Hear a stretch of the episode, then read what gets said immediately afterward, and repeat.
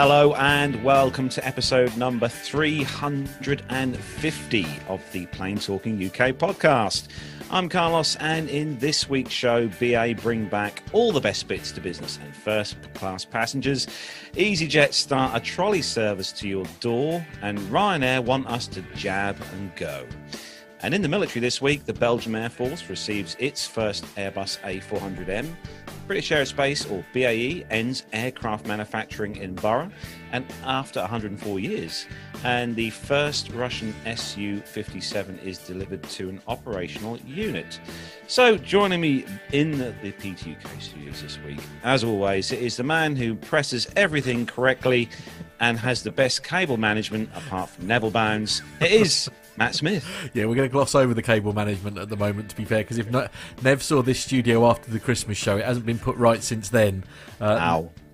Nev would have a nervous breakdown if he saw the studio at the moment. I have to be honest. Uh, so there we go. So yeah, please please take back that statement. okay, but you do actually, Matt. You do have a nice picture on the green screen behind you this evening. I do. Now I don't know a lot about it. It's something that Jonathan Warner sent me. So bless uh, Jonathan Warner for sending me a picture. He sent it to the WhatsApp number plus four four seven five seven two two four nine one six six. Uh, it's it's one of those Antonov Russian things, isn't it? Yeah, one two four. Oh, it is nice. the one two four. Okay. Yeah. yeah. Okay. I, have actually heard of that. Yeah. Yeah, similar to the one that we did the story a couple weeks ago about it running off the runway. Oh. Oh, get me. Big airplane. Bit of airplane knowledge there. Uh, now, I should just explain very briefly. Uh, welcome, Armando. Hello, by the way. Um, we should just explain that uh, Armando's having to use an emergency backup system at the moment because uh, the weather is um, challenging, I think, at best where you are at the moment. Yeah, like I was saying, our friend Dan Holly, weatherman extraordinaire, one of his colleagues here in North Carolina, decided to put a snowflake on the weather forecast, so the entire state is shut down. they including actually, the internet. including the internet. So I'm on my phone, not even a hotspot, and if I look outside, it is actually clear and warm enough to go walk the dogs. So, gotta love those weathermen. Right. Okay. I mean, does does that mean you're you're leaving us to go and walk the dogs? Is that is that your way of telling us that you're not available this week? no? Just to throw some spice into your world, Matt. Yes, I'm going to leave right now. Okay. Bye. oh, so, joining us this week also uh, in his uh, glorious, uh, very nice uh, suite as always. Wearing a shirt and overdressing for the occasion. He always looks smart. It is Neville Banks. Well, I thought we need to bring in the standards up a little bit. but uh, yes, hello everybody, and welcome to the first live show of 2021 and uh, yeah, hopefully, um, well, we hope it's going to be a, a, nice start to the show, but uh, uh, the sorry, the year. But um, yeah, it's been uh, a bit difficult all this lockdown business, isn't it? So we're going to be stuck with it for some time, I'm afraid. But we are here to mm. entertain you, so uh, uh, hopefully you'll enjoy what we've got to show you tonight. Yes, and thanks for joining us as always, Nev. Everything all right with the banana? Uh, yes, well, it's not been out much, uh, obviously. Um, went to Sainsbury's the other day. That's a two and a half mile round trip. Um, that was it. So, yeah, not much going on there. So, I'll probably have to charge the battery um, or put it on the trickle charger. It's just not, not being used at all. So, yeah. Did it use 25 litres of fuel on that round trip, Nev? Uh, that's right, yes. yes. First gear all the way. Yeah. It's very economical, that uh, banana, I tell you. Yeah, so that was the voice uh, we'll introduce next, I think. And uh, joining us from the A320 podcast, it is, of course, the first, or we'll say the first host, but the uh, one of the the first hosts of the show, and it is, of course, he joined us for the Christmas show. It's Andrew Wilson. Hello. I even sound like the podcast hello then, didn't I? He did actually, yeah. Good afternoon, good morning, wherever you are in the world. Hope everybody's well, and happy New Year. And how things are you, Andy? All good? Good. And my prediction as well at the end of your Christmas show, your show is better than this year already.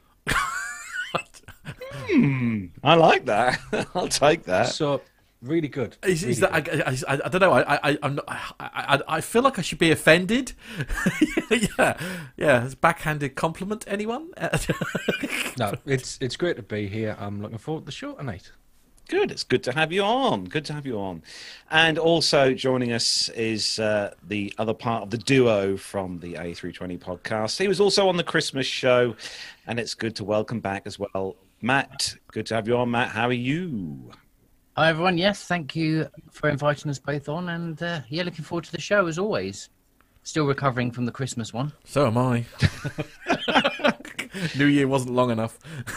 yeah, No, I think- Armando, I was going to say, Armando, we did hear from. He's um, busy uh, doing something in his studio at the moment. Isn't he? oh crikey, Yeah, nerve no, It's all very technical. Indeed. But actually, Yes. Matt, can we before we move on, Matt, I'm going to ask you a question because Oh, no. it was a question that was posted um, on the social medias, and it's also been asked by a few listeners. And it was that question: How long did it take you guys to edit and get the Christmas show to the level, the high level of quality it was? I think I think the, uh, the the phrase "unexpected high levels" I think is the best way to describe it. Yes, we were pleasantly surprised at how it turned out. There was a, a recording session here in the studio where I had to basically match the hair, shave the beard off again, like you know continuity, throw on the jumper and all that kind of thing.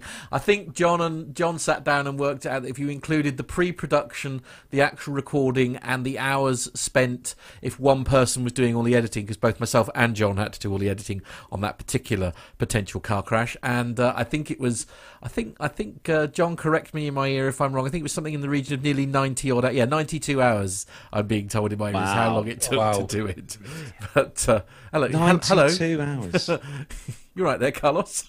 so I'm just uh, just waving at Armando's way. okay, right, Yeah, yeah. Maddie was just in, just saying hello. So Oh, I just see. saying hello. Aw. Yeah. Yes, Ninety-two hours. That Yeah. is honestly, that is just, you know, crazy. Yes, yeah. uh, We had a lot of fun though. It has to be said. Like, It generated an, an unexpected amount of work purely and simply because we had so much fun. That's that's, that's, that's the long and the short of it. And if you haven't already seen the Christmas show, and uh, you're listening to the show as an audio show or a video or the um, the visual show, do take yourselves over to our YouTube page because the Christmas show is on there and it is well worth a watch. Yeah, yeah, it, was good fun, and yeah, and the New Year show actually, it was quite nice to re, uh, to relive some of the um, the highlights, if you like, of the of the because. 2020 wasn't great. I'll I'll be honest, but I was delighted that you know actually we did, we achieved an alarming amount, shall we say, uh, despite lockdowns uh, left, right, and centre. And uh, New Year seems to have started the same way. I have to be honest, but So moving on to our weekly roundup, Nev, uh, you've got something for us, haven't you? Oh yes, well you know I, you know what I'm like. I, get- I get myself in a tizzy when uh, uh, I see media fails, and uh, we haven't got to look very far. Uh, Andy Monks on Twitter very kindly uh, posted this on his Twitter feed. Uh, a nice mug of a Boeing 747 400, uh, 1989 to 2020. That's fantastic, and they've put a picture of a, uh Dreamliner uh, Dash 9 on it by the looks of it. So uh, Wow. not a uh, 747 at all. But uh, there you go. But uh, as he as uh, Andy says, look at this exceptionally accurate cup for sale on Facebook. Oops. Now, I mean, I, I'm the first like- to admit I don't know a great deal about aviation, but even I was able to successfully identify because it hasn't got that little hump at the front with the upstairs, and that's the only reason I was able to successfully identify that that is an incorrect image. I mean, everybody's slightly proud of me. Let's not Missing a forget couple that, of that might be as worth well. some money in a few years' time. You never know. Yeah, I don't. I feel like that's putting a Christmas card together to your new wife with a picture of your ex-wife or something like that. Uh, yes, uh, what what what he This said. is yeah. this is an aviation podcast. How many captains do we have on this show right now? Right? Like, it's just a matter of life in aviation. You're gonna have a couple wives. Wow. Anyway, Okay, and on that before the note, yeah. wives do watch any Surprisingly, neither of us are divorced either. yeah, yeah, absolutely. Oh, there's plenty of time for that. Nev. Yeah, it's a burgeoning career. I see what you did there. Oh, blimey. Let's hope they don't watch. Yeah. Anyway, um, moving on. Uh, to the next part of the show, then. No, uh, uh, Nev, it is the beginning of the month, and obviously we have some very special thanks to say to some awesome people. We do, and uh, as always, as I mentioned, every month we could not do this podcast without your assistance. So thank you very much to the Patreon donators this month, which are uh, Nick Codling, Warren Dixon, Louis Charis, uh, Alan Loveday, Andrew van der Sarg, Alan White, Stephen Howland, Tanya Wyman, Megan Carrion, Jacob Darlington Brown, Nicholas Hewitt, Masha, uh, Owen, Ruben Wells, uh, Graham Haley, Jonathan Warner, Eric Graves, uh, Matt Caton, Jordan Rose, Andrew Wilson, Captain Jeff, Adam Spink, Liz Piper, Jeff Ward, Myler, Evan Shue, Philip Labe, Stuart Backer, Ray Williams, and Stephanie Palama. And those who have uh, donated by the regular PayPal method are Tony S, Anthony Smithson, Jennifer Ma- uh, Parkinson, uh, yes, Jenny Parkinson, Mazuz Kareem, and Richard Adams. Thank you very much to one and all. We really appreciate your contributions. Yes, very much indeed. Because this uh, this month we have invested in a new piece of kit for John, who uh, produces the show for us. So John has is using a nice new headset now, and I must say, John, your audio is so much better. yes. We've got no excuse now. We we we he we, we will hear him now. Sadly. oh yes, actually, I will just mention for those who are Patreon and. Uh, um, PayPal donators, we actually released exclusively to those wonderful people a special bloopers reel that we put together that's mainly around the fun and games we had with the Christmas show that we mentioned earlier. You'll see why there was so much editing when you watch that, um, and also with a few highlight like uh, blooper highlights from from uh, within the year as well. Uh, it will be uh, available to everyone else very soon, but if you are a Patreon or PayPal donor, it is available in your inboxes already to give it a bit of a watch. So, big thanks to everyone who's joined us in the live uh, chat room this evening. And uh, we're just going to quickly read out the names in there. Graham Haley, hello to you, Graham. Richard Adams, Lane Street, uh, Captain Al, always good to have Captain Al in. Uh, Lee Davis, Captain Cruz, uh, Graham Haley, Stephen H, Jenny in Rome. Hope things are good in Rome, Jenny. Hope you're safe. Uh, we've got Brandon Plane Spotter 23. Hello to you. Charles Einarson. Uh, nice to see you in there, Charles. Uh, just scrolling up. Mark Priestley, hello to you, Mark. Uh, Neville Barnes is in there as well, keeping an eye on Never heard of him. with the uh, blue spanner of death. and uh, Richard Adams is still in there. We're good to we're glad to see Richard Adams still in there. Our main man Micah as well uh, is also in there. Sturman, hello to you, Sturman. Good to see you in there. And uh, just to make sure I don't forget anyone. Stephen H. And hopefully I haven't missed one. And Auntie Liz as well is hi, also Auntie keeping on proceedings. I wonder how Poppy is. Not your Poppy, obviously. She's asleep, I expect. Yeah. but uh, yeah, don't forget as well if you do uh, watch the show or listen to the show, and uh, maybe you listen to it as an audio podcast. Don't forget as well if you want to join us on YouTube, check us out on YouTube.com forward slash Plane Talking UK. Uh, if you go on there, you'll see the subscribe button. You can click on that, and if you click on the bell icon, which is right next door, you'll be notified when we're live and recording new episodes. Because we'd love to have you in the chat room. So we've got another little special bit to play out next, haven't we, guys? Yes, we have. And uh, as the episode is 350, what's better to show some A350 stuff?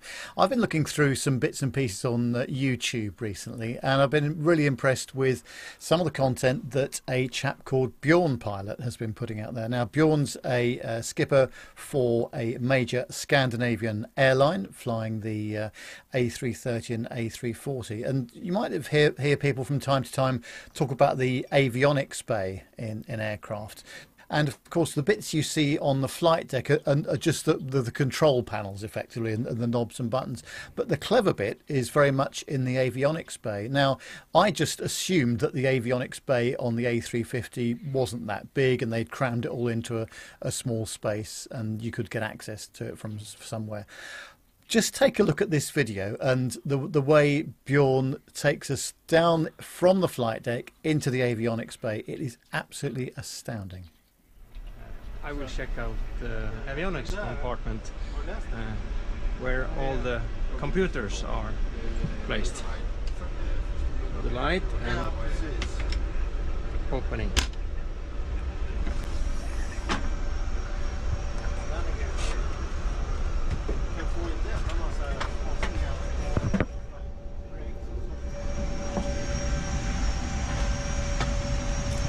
First time I'm down here all the computers and uh, lots of stuff. Everything clean and new. The nose gear is below this one. Should be a hatch somewhere. So you can go down with a ladder, think it's off here. Wow. Should be here.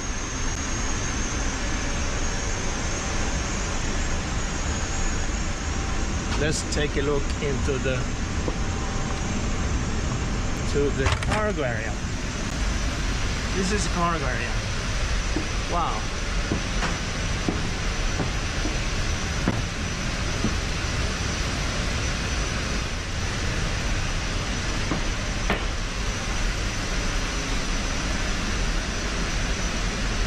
Okay, let's go back and close the door.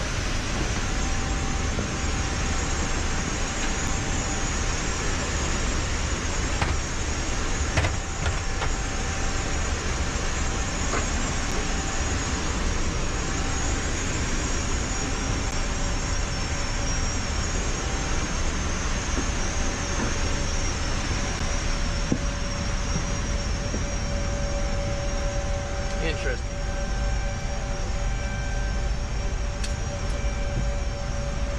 And the ladder to to the cockpit.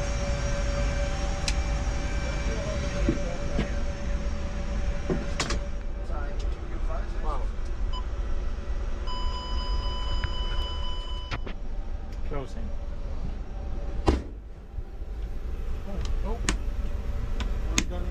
That's absolutely ridiculous. I've never seen so much tech in my entire life. I know it was Like, brilliant, wasn't it? And the, the amount of space that the avionics bay occupies in the 350 is phenomenal. Uh, but of course, we're going to give them a, a very bold nine and a half out of ten for cable management. Oh right! Oh, blimey, that is praise indeed. So uh, yeah, and uh, abs- absolutely unbelievable. So, but uh, yeah, that, have a look at uh, Bjorn's channel on YouTube. Uh, on Twitter, he's at Bjorn Pilot, and you can just look him up on YouTube as well. He's got some fantastic. We'll make sure stuff. it's in the show notes for anybody. Yeah, that's, um, absolutely. Yeah. So, what do you think about that uh, A320, guys? Yeah, it's incredible, isn't it? Um, you know, on the 320, it's you have to go out externally, climb up a ladder through the underneath. Um, that is just incredible. It reminded me actually of years ago when I watched the film of uh, Flight Plan with Jodie Foster, and they went down into sort of a computer room, and you thought that is the most unrealistic thing I've ever seen in my life. And here we are. They finally caught up with Hollywood, and they built a, a room underneath the aeroplane for all the computers. I mean, in some respects, it makes sense, doesn't it? But Yeah, we forget And- how much room is down there as well, really, because Yeah. it well, with the floor, of course, you've got all the height above. You've got just about the same below, and you can fit a lot of stuff down there, especially on the electric jets that uh, Airbus produce. There's a lot of black boxes. It looks a lot like a, a server room, really, yeah, down there. yeah, it, it does actually. That that is a good comparison actually. Uh, as is, and as Nev quite rightly pointed out, a solid nine and a half out of ten for its cable management. It's beautiful. Yeah, I mean, you imagine how many cable ties are down there. Oh my goodness! And the other thing is, you must imagine the cooling. You know, a server room Yeah. takes a huge amount of cooling, and you would imagine there's a similar system down there. I mean, how much realistically, how much of that stuff could be operated by by battery, for example? Because presumably you don't have the engines running when you're tapping all that stuff in, like like flight plans and stuff like that. No, but that's all on the um, ground power, so it's using all the same Right. bars, so it's the full electrical system. It's just instead of the engine generators giving the power, it's either the APU generator at the back or um, just a direct ground feed of the uh, required voltage. Straight in. Yeah. Okay, that kind of makes sense. Yeah. For example, I mean, some of the loads on these aircraft, like the A380, has two generators on the APU, and when they plug into ground power, they have to have two ground powers plugged in to run all the. Really? I don't know what it's like on the 350, but looking at that room, I wouldn't be surprised if it was similar. Similar, yeah. Sort of uh, just because of the sheer current, I suppose. Yeah. Yeah. Wow. Gosh. Well, thank you for finding that, Nev. That was fascinating. Yeah, brilliant. yeah, that was absolutely fanning. Um, yeah, Dan Brennan in the chat room says uh, the A330 bay is equally as spacious. Uh, the A320 is horrible. If you're over a size 28 waist, you're struggling. Oh dear, that's me out there. Lovely. I can I can get in. I'm oversized 28 inch. oh dear. What's Armando said in the chat room? No, Oh. deathly Oh, silence. uh, oh, good. Yeah, one of my favorite things to do when I worked at on different airplanes uh, and I was flying a bunch of different platforms was the labels that they put on everything. And I remember that in the C-130 avionics bay, um, which wasn't as big as that, there was one one box in there and it just said "handle like eggs." I was like, Gotta make it simple for the mechanics. Wow. Okay. I like it. I like it a lot. Oh, sorry, I'm having some technical issues in the studio here, guys. I can't get the uh, chat room to work for some reason, so uh, you'll That's just have to keep reading them out for me. We'll this keep an eye. Yep. So, uh, I suppose we better move on, I suppose. Next part of the show. So, we're going to move on uh, with uh, our roundup of the weekly news from around the world and the UK. So, if everyone is ready, Yeah. Let's do Let's it. go. Let's do it.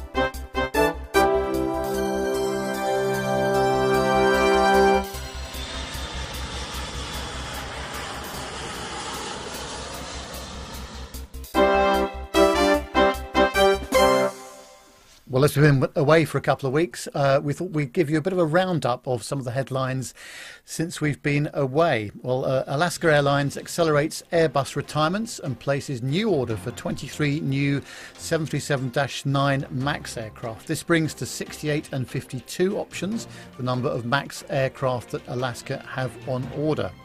A German uh, Diamond DA 28 Katana pilot draws uh, a vaccine in the skies. BA A320 Neo diverts after first officer becomes unconscious. The BA flight bound for Athens turned round over Croatia, intending to return to London. However, it eventually diverted to Zurich. The first officer is now feeling well and was positioned back to London. Uh, Pokemon planes brought back by Japan's Solaseed Air. Pokemon liveries haven't been seen since 2016, but the new livery on the Solaseed Boeing 737 features Pokemon character Exeggutor. Uh, Tur- Turkish Airlines is now flying to over 200 destinations. Since returning to its operations in June, Turkish Airlines has been working to rebuild its status as it's serving most uh, most destinations of any airline globally. Uh, through the 31st of January, uh, Turkish will be flying to 208 destinations. And a new suspect in the Lockerbie disaster has been charged in a US court. This res- represents the third person to be charged or prosecuted in the last 30 years. And finally, food and drink has been banned from domestic flights in Thailand. The Civil Aviation Authority of Thailand has banned food and drink on all domestic flights uh, and routes in Thailand. The move comes after the authorities tried to restrict the amount of the uh, spread of the coronavirus. All flights that don't exceed two hours duration come under the ban. So, uh, yeah, that's a summary of what's been happening since we were last doing a live show. there you go. There's been a lot happening since we've been off air, blimey, I know. especially some of those stories. And it's Yeah. nice to see Turkish now uh, with 200 destinations, which is all good for, um, well, especially when we get- to the other end of this uh, this pandemic. Anyway, or 208 destinations. Yeah, very wow. good. Very good. So, first news story then, and uh, looking forward to this one because I am really eager to see what this is like when we do eventually get to go back to Dubai. So, this one uh, comes to us from Emirates.com and uh, Sam Chui. And the executivetraveller.com and Emirates takes its newest A380 with premium economy to London. Emirates has announced that it will deploy its latest flagship A380 aircraft featuring the new premium economy seats and luxurious enhancements across all cabins to London Heathrow. Starting from the 4th of January, passengers flying between Dubai and London Heathrow on E EK003 and 004 can experience Emirates' latest A380. Uh, Emirates last week unveiled its latest A380 with brand new premium economy seats that offer a generous seat pitch of up to 40 inches. Yes, you heard me right, 40 inches. In addition to a new economy class seats, enhancements to its popular A380 first class and business class, including its signature shower spa and onboard lounge, and refreshed colours and fittings across all cabins. Until uh, more premium economy seats uh, enter its inventory, uh, the airline intends to offer these as spot upgrades for its valued customers on discretionary basis. So, if you're one of those lucky customers, what should you expect? Well, the premium economy class is located at the very front of the main deck of Alpha 6 Echo Victor November. It has 56 seats in a 242 layout with a pitch of up to 40 inches and a width of 19 and a half inches.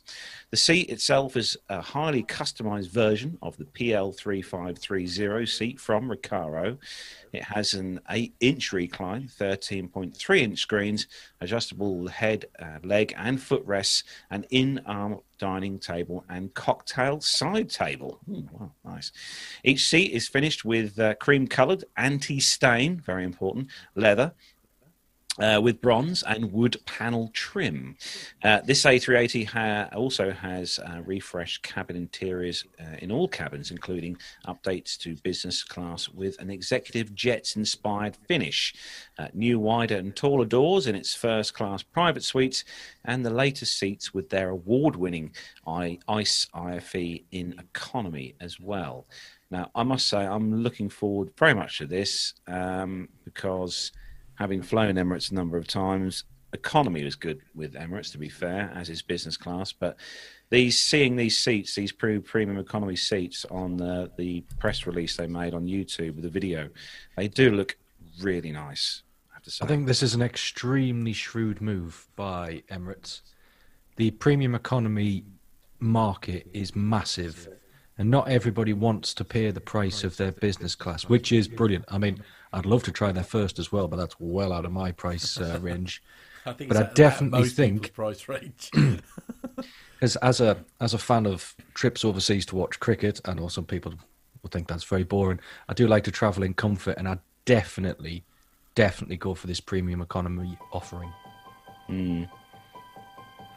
Indeed. Well, I'm just playing the video actually, so if people. Uh, uh, I mean, it looks beautiful, doesn't it? I mean, it, I quite like. does look it- nice. I mean, if I was to be super critical, it, it look. I mean, I think it looks really stylish, but it's got a real old school feel about it. Do you know what I mean? It reminds me of the Ro- Rovers. Do you know what I mean? Is that? I love it. I will, I will say over the holidays, I got rid of my Jeep and bought a, a new Volkswagen that's got the same color interior. And I bought a seven year warranty because I have kids for that same color light. So good luck to Emirates. Yeah, I don't know. I mean, do, do we? um, What does everybody else? Is it just me that thinks it looks a little dated, perhaps? No, I like it. I think it looks smarter. Yeah. it's Yeah. very em- it's very Emirates. Yeah, that's what I was going to say. It is very very, very Emirates. It's that plush. It's all right, slightly dated, but they're going for the sort of seventies proper luxury look, aren't they? Yeah. Oh yeah. I- I- Don't get me wrong. If you if you sort of said, "Would you like to come and sit in this seat?" It would be definitely like, "Yeah, yeah, I'm up for that." Yeah. But it's, uh, Actually, I think we think have they to probably- ask Nev, don't we? We have to ask Nev, being the connoisseur of all things True. business class. What do you think, Nev? Oh well, I, I totally agree with Andy. I mean, the whole problem that uh, the airlines have had is this been this massive disparity between the price of an economy seat and a business class seat. Uh, the uh, uh, premium economy that uh, they look as though they're offering here looks absolutely superb, and I think that they're going to do really well with it. So yeah, I agree with Andy. Very shrewd move and a very good time to do this as well, because let's face it, people are seriously fed up and they'll want to fly somewhere. And they will probably pay a bit of a premium to do that as well because they've been uh, not able to travel. So uh, yeah, I think they've done a nice job here. So, Matt C, what uh, what do you think about that? Yeah, I think it looks great. And actually, I think it could work the other way as well, where if people are trying to cut costs, it's not such a downgrade for them if they used to travel in business and now they can travel in premium. It's not such a, a big jump down. I think I reckon Emirates would probably re- um, prefer the phrase classic to dated. yes, yes. So that's that's good. But then you know that that's a very sensible PR answer as opposed to the stuff that usually falls out of my mouth. Let's be honest. But uh, But I, I think um, Armando is right. I think they've gone for the corporate jet look. It does look Yeah. very much like the uh, corporate jet images you see put out, doesn't it? Actually, yeah, that's a good comparison. That that, that it is, uh, you know, it, it wouldn't look out of place with people like NetJets and things like that. You know, it's that same sort of that sort of same sort of plush luxury, isn't it? I, I look forward to seeing how much of a difference there is between the price of economy and um, and this premium. It'd be, it'd be interesting to see. Have they I'm- released any to seeing the prices? state of the seats after four years. Yeah, apparently Yeah. there's been uh, there's no tickets being sold at the moment, so I guess it's. Uh, I say I was go- I was going to make Carlos look it up, but uh, a producer. John I, I did. I early- actually did look early this week, Matt, and I couldn't. Um, I think John just said I couldn't find any on. No, on- okay. bit of um, Yeah. information from uh, Captain Al in the, the chat room rather helpfully. He says that the Emirates premium economy will keep the cricket riffraff out of business class. Oh, how rude! harsh. Har- Harsh, but I don't know. Any comment to that, Andy? Actually, no. Uh, too risky. No. Moving on. Uh, So, Matt, I thought we were friends, Al. I thought we were friends. so Mr. Smith, you have got a nice and sharp story to go on with. Uh, well, yes, literally, uh, in some respects. So, uh, this is uh, story number two, as it always has to be, is, of course, a Ryanair story. And the headline is Ryanair in hot water with two UK authorities. In brackets, are we surprised? No, is the short answer. Ryanair's new Jab and Go advert is being investigated by the Advertising and Standards Authority, the ASA, after the watchdog received over a thousand complaints. The advert, which uh, features a small bottle labelled vaccine and a syringe, tells the public COVID vaccines are coming, so book your Easter and summer holidays today with Ryanair. One million seats on sale from £19.99 to sunshine destinations in Spain, Italy, Portugal, Greece, and many more. So you could jab and go. Uh, the ASA said that it received 16. 1600 in complaints about the advert, including that it was misleading to suggest the vaccine would be rolled out by the spring and that travel restrictions would be over. Uh, consumers also complained that the advert uh, trivialised the pandemic's impact on society. Elsewhere, however, Ryanair and the UK Civil Avi- Aviation Authority are having a bit of a spat. Uh, the airline has cancelled a dozen domestic routes in the UK, blaming the CAA's wet lease policies. Uh, the issue stems from using wet lease foreign aircraft for flights from the UK. So, wet lease is where one aircraft provides another um, a complete uh, aircraft package, including crew, maintenance, uh, insurance, fuel, and often soft products. The CAA told the Flight Global that. Uh, a uh, airline with the type of presence Ryanair UK has shouldn't rely on foreign registered aircraft for their operations. Ryanair UK currently have only one single aircraft out of the group's over 460 aircraft registered in the UK, and so are using Irish wet leased aircraft on UK routes. Uh, the aircraft uh, was registered in 2019, although has only operated twice under its RK code. Uh, both occasions uh, to uh, both occasions to countries outside the EU, uh, Montenegro and Norway, and uh, both trips since January 2021. On the 21st of December, the airline Ryanair UK was made aware by the CAA that it would be in breach of regulations once the UK left the EU, commonly referred to as Brexit. Everyone quickly grab a drink. Uh, Ryanair said that it had agreed to contingency arrangements with the CAA two years ago and that it was impractical to comply with the new requirements with 10 days' notice. The CAA responded uh, that it did not change its policy but rather upheld a long standing principle. CAA Director Paul Smith said, It's been our long standing position that a UK airline with a significant presence in the UK, such as Ryanair U- UK does, uh, should not rely heavily on wet leased uh, foreign registered aircraft. Uh, doing so undermines the competitiveness of the UK aviation industry. Now, I have lots of personal feelings about this, and um, Nev, uh, any thoughts before I come to uh, before I sort of voice mine? Oh, I'm I'm too shy. I, I must let you go first, Matt. Since, Please. since when have you been right? Okay, all right. Well, uh, see, we had a production meeting last night. I know that's a shock that we had a production meeting, but I, I, I mean, I, I kind of agree with him. I kind of agree with O'Leary on this. I, I, I mean, it's like if it's okay for one. I, I get the whole competitions thing. I, I, I get that to a degree, but if I don't know, I just. I, yeah, some, somebody bail me out of this hole because I'm worried I'm going to say something that I shouldn't. Good, lovely. Di- Deadly silence. Love it. I think the issue keep here going, is not necessarily um, anything to do with Brexit. I think this is an issue that's been going on for a while, and the CAA don't really like it that Ryanair, the majority of their aircraft are based outside of Ireland, yet they're registered there, and the Irish version of the CAA, the IAA, have very different rules on certain things, and Ryanair take advantage of that by effectively being headquartered there. So it's always been an issue that they can undermine the competitiveness of other airlines by by doing that. And you know, most of their certainly there's a lot more of their aircraft in Stansted than there are in Dublin. So I think that's where the issue comes from.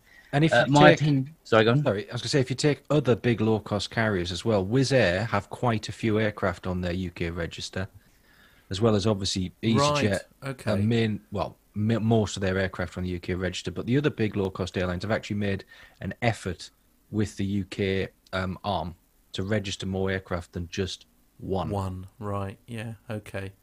Sorry, yeah, Matt. That's true. I hadn't thought. I hadn't thought of that. Yeah, no, that's fair. Yeah, and with the with the jab and go, I was going to say, I mean, I'm not really that bothered about it. It's just a joke, isn't it? I don't, Yeah. You know, it's it's ca- I mean, it's worked, hasn't it? It's all over the page. People are talking about it. So, you know, What, what what's it they say? It's like yeah, no, uh, uh, uh, and there's no such thing as bad PR. I mean, it's like they you know, say, yeah. yeah, that's the But, that's you the know, rumor. No one actually really surely believes that. Oh, if we get a jab, we can then go and book a flight with Ryanair. It's just, Yeah, I guess, it's just talking about the situation in general. Well, you Indeed. never know. yeah. Well, let's move on to let's move on to something a bit more first class, shall we, Nev? oh, Yes, absolutely. see what you did there.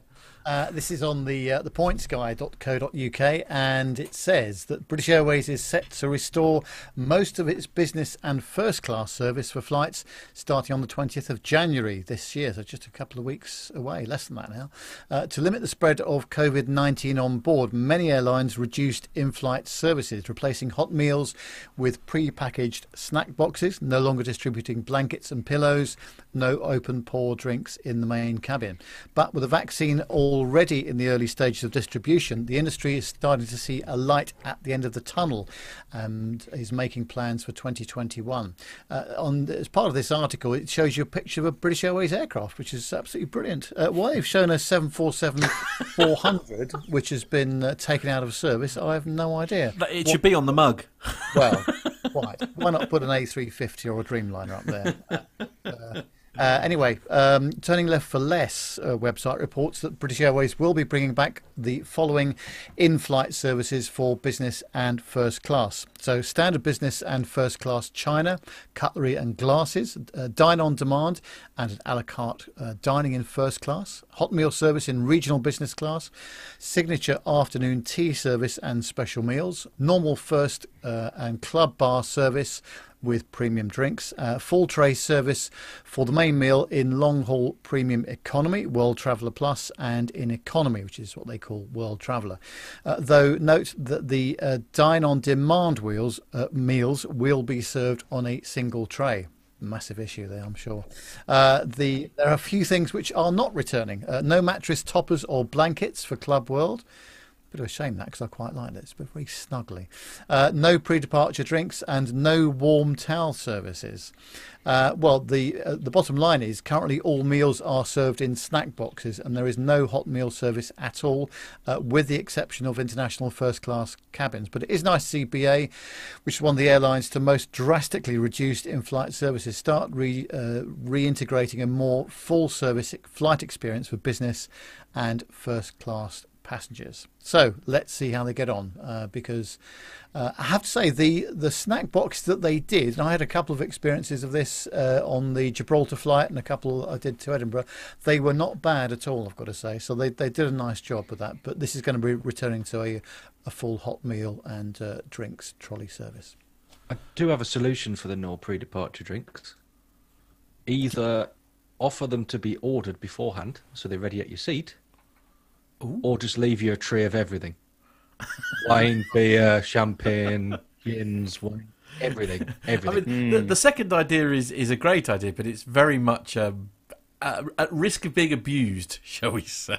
oh, Not by the business and first class traveller. Uh, my apologies. Sorry. Uh, so where, where are my manners? Uh, I expect, I expect you're upset about the hot towel thing, Nev. You know, Uh, well, actually, no, I'm not because uh, the temperature that these things come out of the microwave seems to be about uh, 200 degrees centigrade. So you end up with uh, blisters on your hands and face at the. makeup everywhere. Uh, yeah. So, uh, but uh, no, uh, it's it's all right. It's uh, well, let's see, let's see how we get on. But I don't think I'm going to be going back on any of these uh, probably till March or April at the very earliest. I, I would say. So we'll have to see. So, Armando, you've got uh, the next story, which is going to cost Boeing a couple of quid. Yeah, I think most of us saw this coming, and this has been widely reported in the news. But Boeing has agreed to settle a criminal charge that it conspired to commit fraud by deceiving federal aviation officials by withholding safety information in its 737 MAX control systems. So, the U.S. Justice Department uh, on Thursday announced that they deferred the prosecution deal. Under the terms of this agreement, Boeing was charged with one count of con- conspiracy to defraud the United States that will be dismissed after three years if Boeing continues to comply with the deal. So it calls for the uh, for Boeing to pay over 2.5 billion U.S. dollars in penalties and compensation payments to the companies that bought the planes and to the heirs, relatives, beneficiaries of the 346 passengers in those two crashes. Um, of that 2.5 billion dollars, 1.77 billion uh, has been set aside for Boeing. Uh, this 30, 737 MAX customers. The company said that it already accounted for a bulk of these costs in prior quarters and expects to take a $743 million charge in its uh, 2020 fourth quarter earnings to cover the rest. $500 million will go to the crash victim beneficiary fund, and $243 million and change will go to the government to settle their criminal penalty. So, unlike many corporate settle, uh, settlement agreements where the defendant admits no wrongdoing, Boeing must acknowledge and accept the government's criminal fraud charge. Uh, in court documents, uh, Boeing admitted that two of its 737 uh, MAX flight technical pilots withheld information about the MCAS uh, from the aviation watchdog's Air- Aircraft Evaluation Group, or the AEG for the FAA. That omission meant subsequent technical material uh, published by the FAA lacked the important details about the MCAS, and it deprived pilots of adequate training to deal with that system. So the president, CEO Dave Calhoun said that he firmly believes that entering into this resolution is the right thing to do for the company, a step that appropriately acknowledges how they fell short of their values and expectations. He also added that this resolution is a serious reminder to all of us how critical our obligation of transparency is to the regulators and the consequences that our company can face if any one of us falls short of those expectations. Um, so, like I said, I, I, think most of us saw this coming. This was uh, in the works uh, for a long time, and we knew that that uh, fairly quick after the accidents, the victims' families established that beneficiary fund, and we're going to uh, challenge uh, Boeing's, you know, technical documentation and processes. Wow. I mean, do we? I mean, there's so many questions I've got about this. I won't go on too much. I know because we're we're overrunning a bit, but it's just. It's, I mean, uh, is there really a bottomless pit? Because I mean, this is going to cost an, an. I mean, it's already cost a, a frightening amount of money, and I mean, are we at risk of something like this bringing bringing Boeing to an end?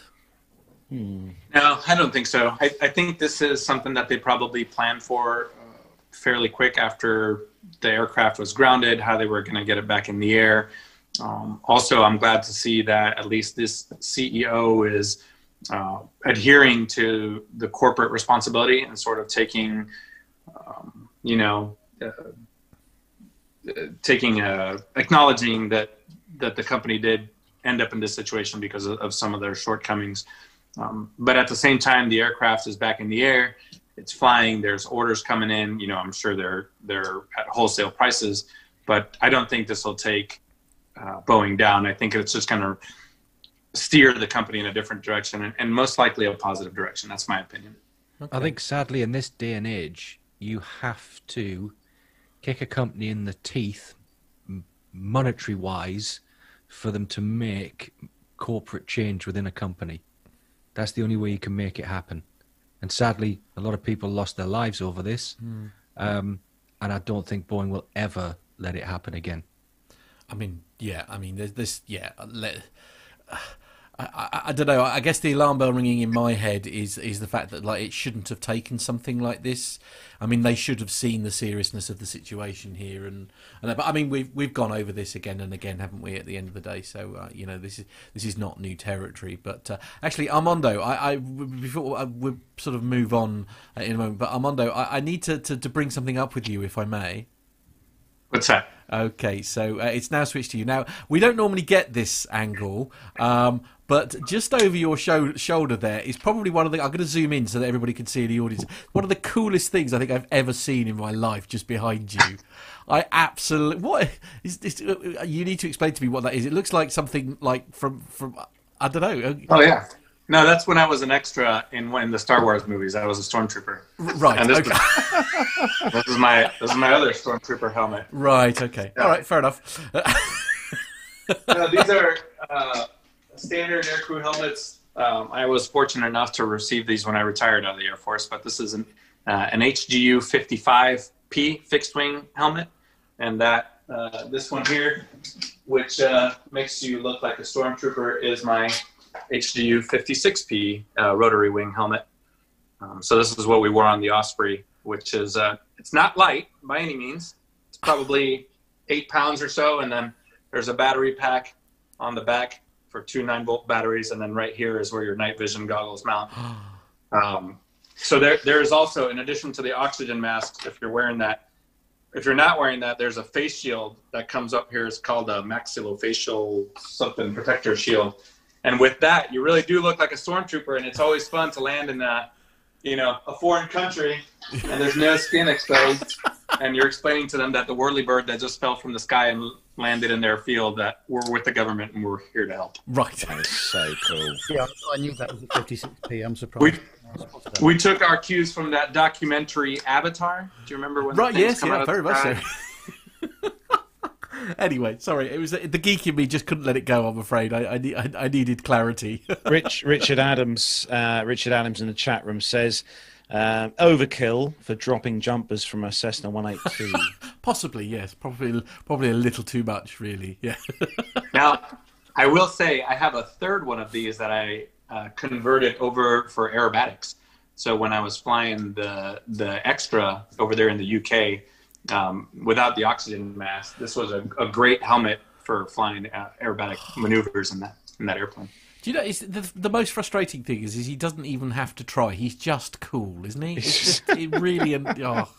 Anyway, Oh man, John's going to start No, screaming in my ear I will moment. say, I will say, uh, speaking of aerobatics, uh, big shout out.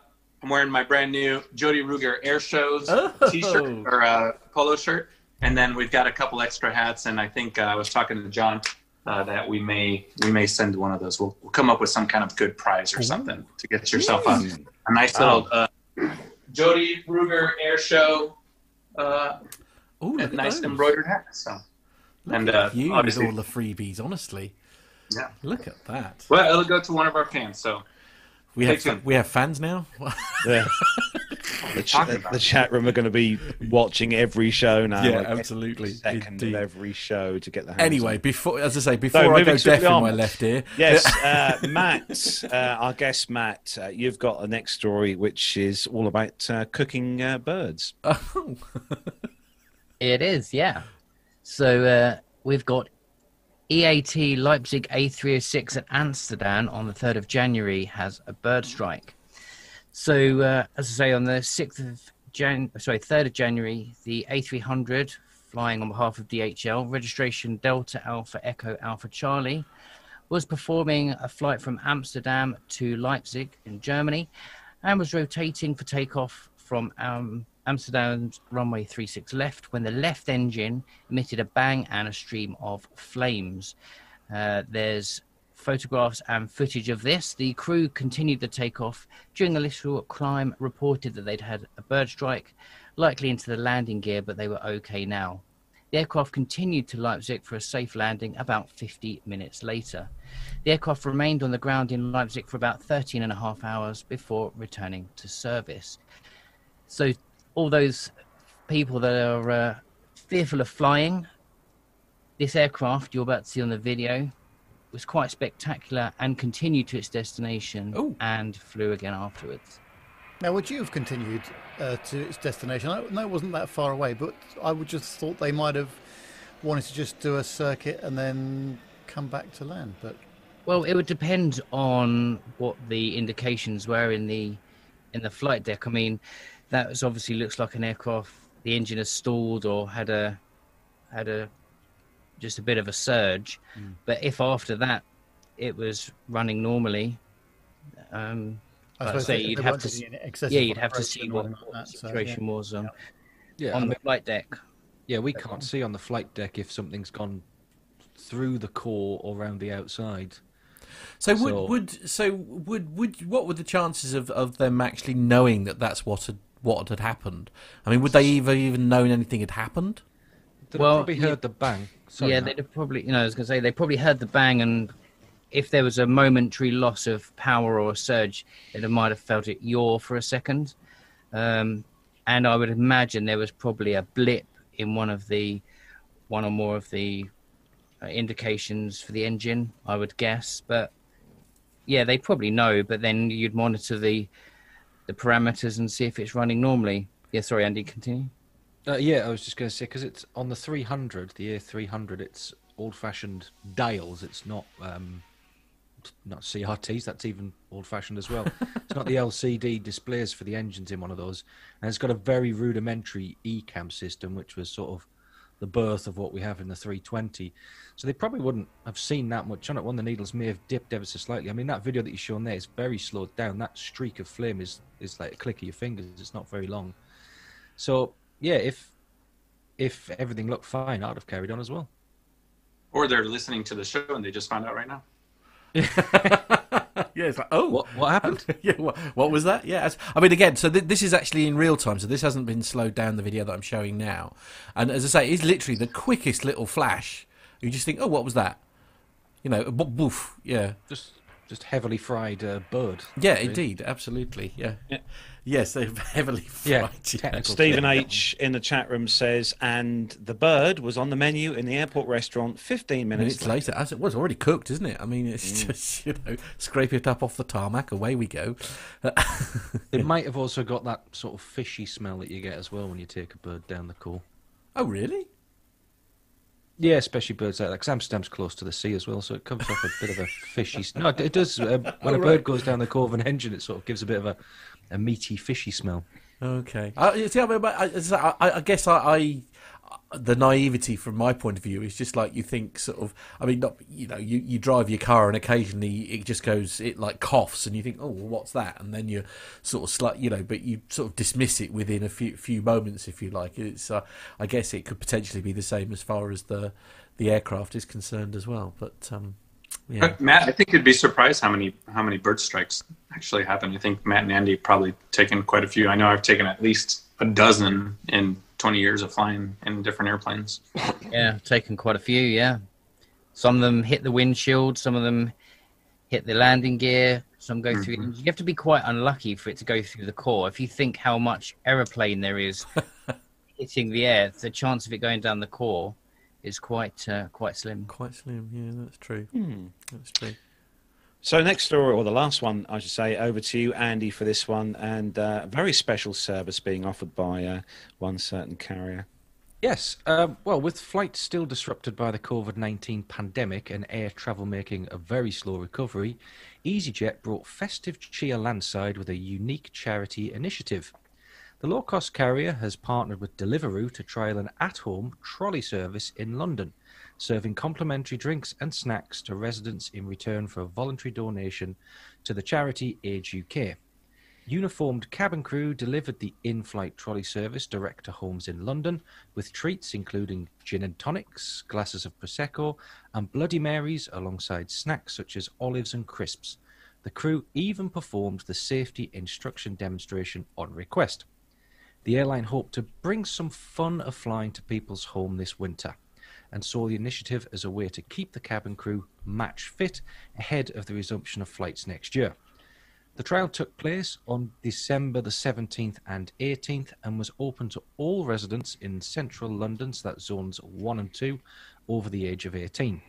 Availability was limited, so a form had to be filled out on Deliveroo and a delivery slot confirmed ahead of the trial.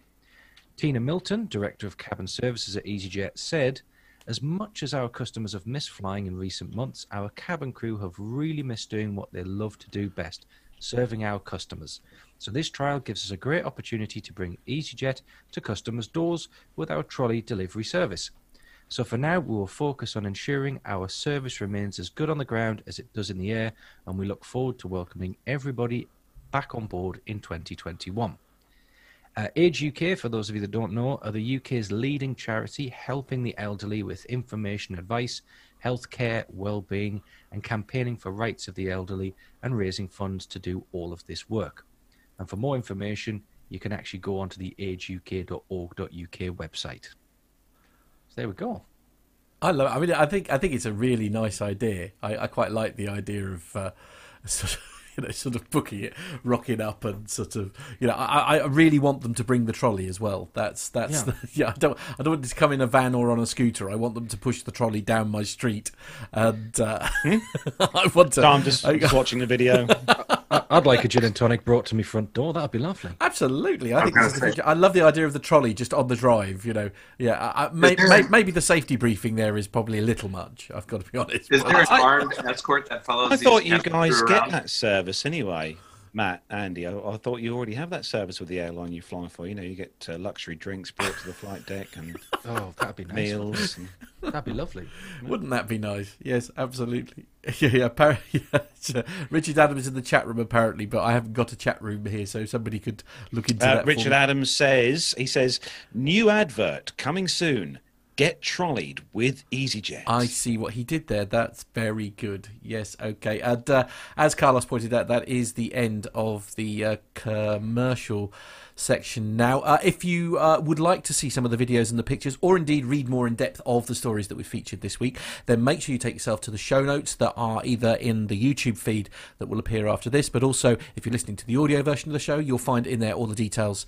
Uh, you'll find all the details uh, in there. Uh, you can also, don't forget, while we're doing the live show, you can send us messages and we can pop them in on screen. The WhatsApp number into the studio here is plus four four seven five seven two two four nine one six six. That's plus four four seven five seven two two four nine one six six, and it's podcast at planetalkinguk.com is the email address. Now, Nev, we've got a very, very special segment coming up from you next, haven't we? Oh, yes. Thank you very much indeed. Well, we haven't done a Nev's passenger experience for a while because I haven't been flying anywhere. So, Oh no, quite. as it's episode uh, 350, I thought, why not do a bit of a reprise uh, of the Nev, uh, Nev's passenger experience that I did uh, back in uh, September of 2019. Uh, this is where I took a Finnair flight to Helsinki and back. And actually, I was thinking about this the other day, and I thought, well, I remember why I did take that flight now because it was one of the only times I've ever flown. In fact, it was the only time I've ever flown on the A350. I was going to take a BA flight, but that would have just been an A320 there and back. So I thought I'm going to have a go at the A350. I had to alter my flight time slightly because they also run an A321 uh, aircraft a couple of times a day to and from Helsinki. But uh, this is my first trip on the Finnair A350. So let's have a look.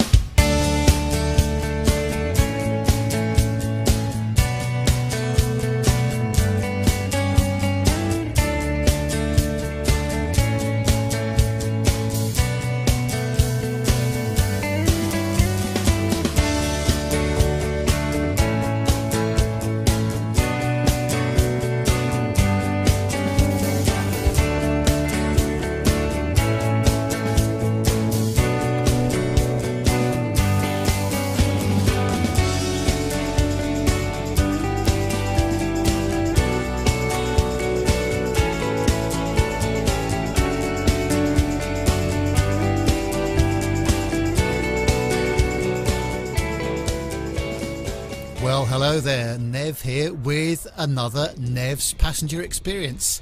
And this is all about my flight on a Finnair A350 900 to Helsinki from London Heathrow, and here we are in the uh, terminal itself. Uh, this is Terminal 3, and uh, I actually arrived at Terminal 2 for some strange reason to, to go to uh, Helsinki from Heathrow, so I had to walk quite a long way, as you can probably see. Uh, a slightly smoother ride on the Travelator thing, I've got to say, so that's uh, that's quite nice. Uh, but um, here we go, are coming up to the uh, entrance to Terminal 3 at Heathrow. This has all been refurbished uh, for a couple of years now, and it's very smart compared to what it used to be, that's for certain. And um, yeah, so here we are. Uh, getting ready to uh, to go inside, and uh, I had use of the very nice Finnair lounge, which is also shared with Cathay Pacific, and uh, very swish it is too, I must say. Very much nicer than the BA one. And they've got um, some nice uh, food and refreshments there, as you can see. So that's a cappuccino, some sausages, bacon, bread, and butter. Um, and very tasty it was, actually. I really enjoyed that. But, uh, entirely unhealthy, but there we go. Uh, but they've done a very nice job of the design inside the uh, lounge, as you can see. And uh, the quality of the soft furnishings, the, the furniture in general, is exceptional. This is a nice thing. How about this for a USB and mains charging drawer? So you just open it, and there you are. You've got a 13 amp socket and uh, two USB charging points. Here is our aircraft. Uh, it's an A350-900, as I mentioned, uh, Finnair. They use it on the uh, London to Helsinki routes, uh, but it's also from Helsinki to Hong Kong and the Far East generally. Uh, this particular aircraft is an A350-941, uh, registration Hotel, sorry, Oscar Hotel, Lima Whiskey Hotel, and uh, just managed to catch it uh, as it vanished into thin air. See what I did there? Uh, yes, so this is it's coming on to stand from its trip from Helsinki uh, to Terminal 3 at London Heathrow. And the weather was uh, reasonable. So this is the uh, the boarding gate itself. Uh, quite a nice area actually, and uh, was very well organised by the folks there. This is the economy seat, and it is very roomy indeed. Let me tell you, as you can see. So a nice uh, screen there, and uh, the uh, huge Rolls-Royce engines uh, on this aircraft. The size of the wing absolutely is astounding. Until you've sat on one of these, you cannot believe how long this wing is. Now, here's a, a camera view. Uh, this is the underneath camera, uh, and uh, this is the moving map display. And um, yeah, it's uh, it's very well designed, actually, very neat. Uh, this is us being pushed back uh, from the gate with the the tow truck and uh, this is the, uh, the the forward view now. You'll just see on the top of the aircraft there the uh, Wi-Fi antenna as well, and a nice shot of Concorde uh, Alpha Bravo just at the holding point of runway 27 left. Uh, here at Heathrow. Uh, that aircraft should still be flying, in my opinion, but there we are. We've had that conversation many times before. So, this is lining up onto just coming over the threshold of 27 left at Heathrow. And you'll notice straight away how quiet the aircraft is. I've not really sort of mucked about with the audio on this at all. I've just recorded it straight off my iPhone and stuck it into my editing program. Uh, but uh, even when we uh, apply takeoff power, uh, it is remarkably quiet, I've got to say. And uh, well, I'm really looking forward to this bit, I must say. Uh, the um, the view from this camera is really, really good. Uh, this uh, my video doesn't really do it justice. Sorry about the flickering. It's unfortunately something you can't get rid of with the iPhone. But uh, you'll just see a, a British Airways uh, Airbus in front of us going for an intersection departure. So that would normally be me, hopefully. Uh, so this is the top camera view, the, the forward view, um, so you can see the antenna again of the Wi-Fi, and uh, that aircraft in front has now departed. So it's our turn to go, and um, uh, this is very nice indeed because just have a listen to this.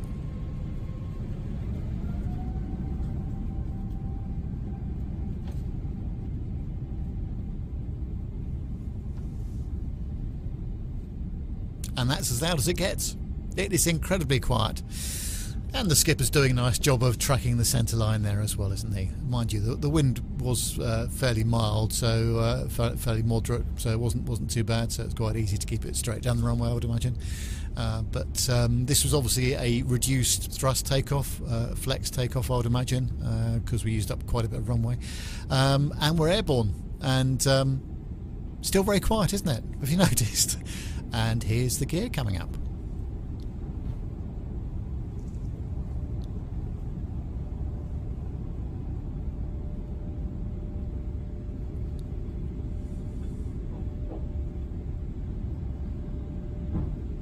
So just a little bang from the uh, the main gear doors.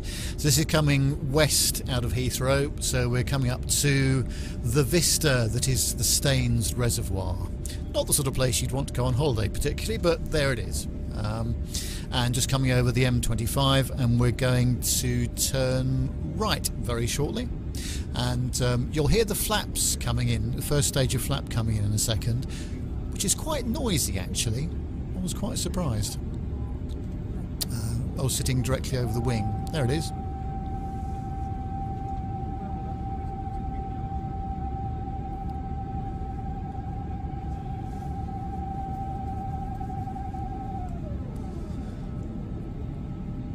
Anyway, not exactly a showstopper, but uh, notable, I thought.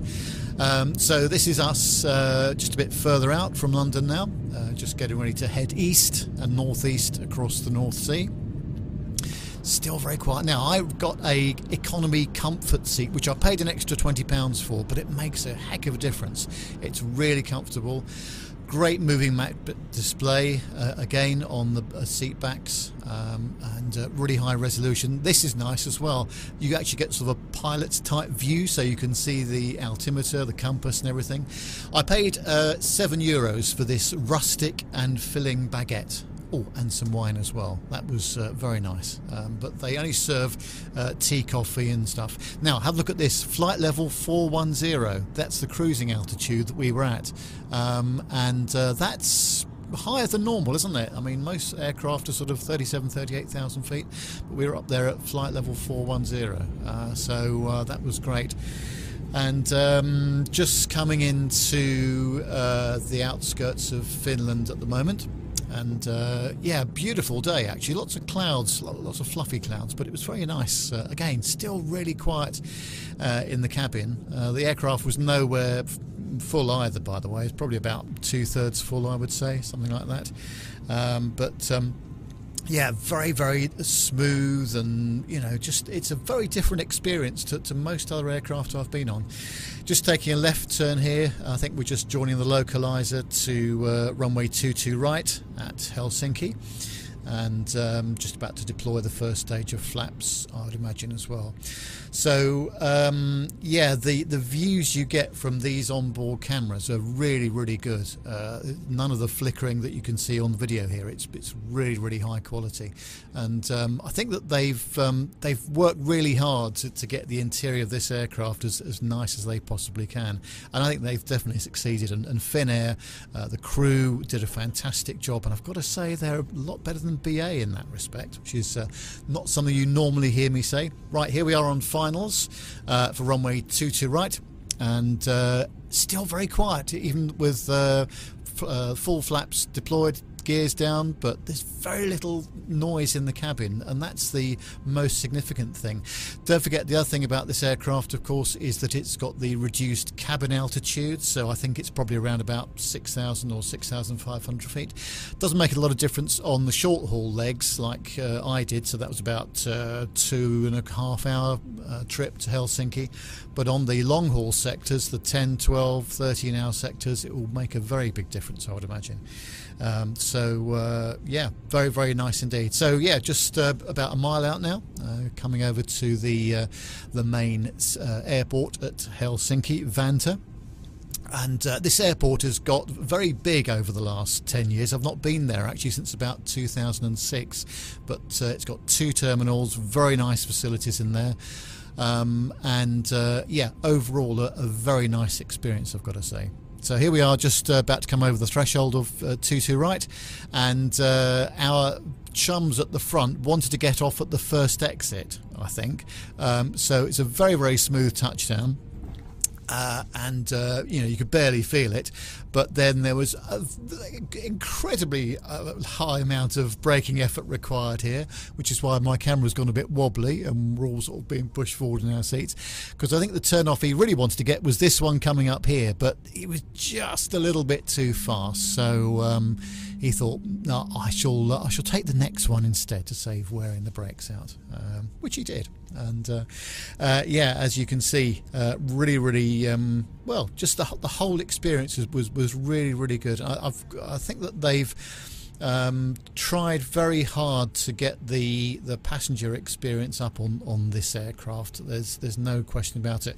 Carlos and I will be going on the A350 1000 that BA have uh, in November when we go to the Dubai Air Show. So I'm really looking forward to that as well. So we're just clearing the runway here, and um, uh, bit of Finnish action there, and a bit of flap retraction sound as well, as you would expect.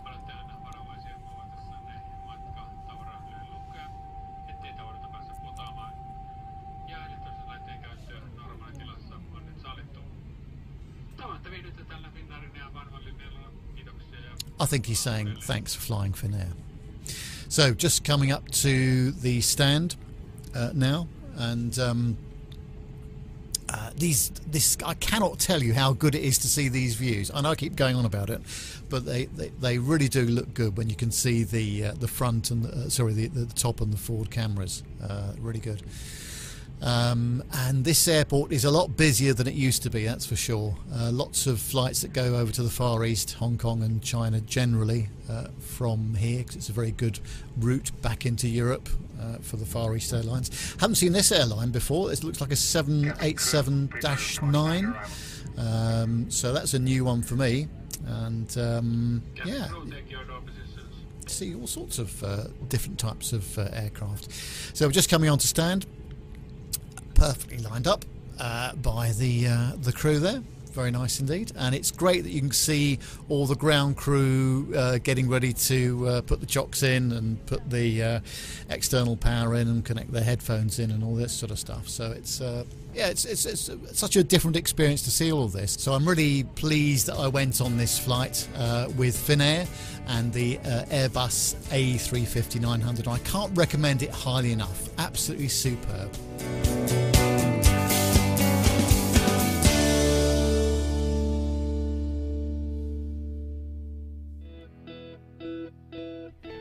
If you want to take your knowledge to the next level, sign up for a subscription at the A320 Lounge. Our online video courses combine whiteboard style lessons with full failure demonstrations shot in 4K in state of the art simulators using a professional production team. Go into your next simulator session with confidence, having seen failures run in real time and with the background knowledge to answer any questions from your instructor. To get more information and to sign up, visit a320lounge.com. I tell you what, it's just as well they can't hear what how, what we're talking about when we're not on air, isn't it? Never take financial advice from a pilot. That's all I'll say after that. No, okay, of course, quite absolutely, definitely, absolutely right. Okay, uh, so uh, we welcome to everybody who's just joined us from Airshow World. Hi, Stu. Thank you very much for you and your wonderful Hello, people coming to say hello. Uh, and uh, good news, Armando, because they always arrive just in time for what one might argue the best part of the show. You guys keep thinking that it's coming over from Airshow World. I think that people, I send out a notification for military, right? Do and then you? people join up. Yeah, Do you? Right. I do. Anyways, since we're right in the middle of the show, this week we don't even have to rush it. So, Matt, if you're ready, hit the button.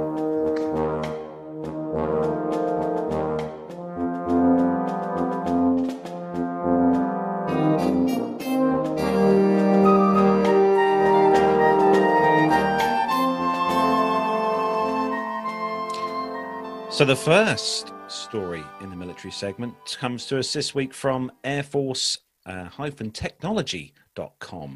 and uh, it's an aircraft, a military aircraft that I've been on a few times, and I do like this one. This is the A400M, and the Belgian Air Force has received its first uh, a400M, a military transport aircraft designed to carry loads to tactical locations.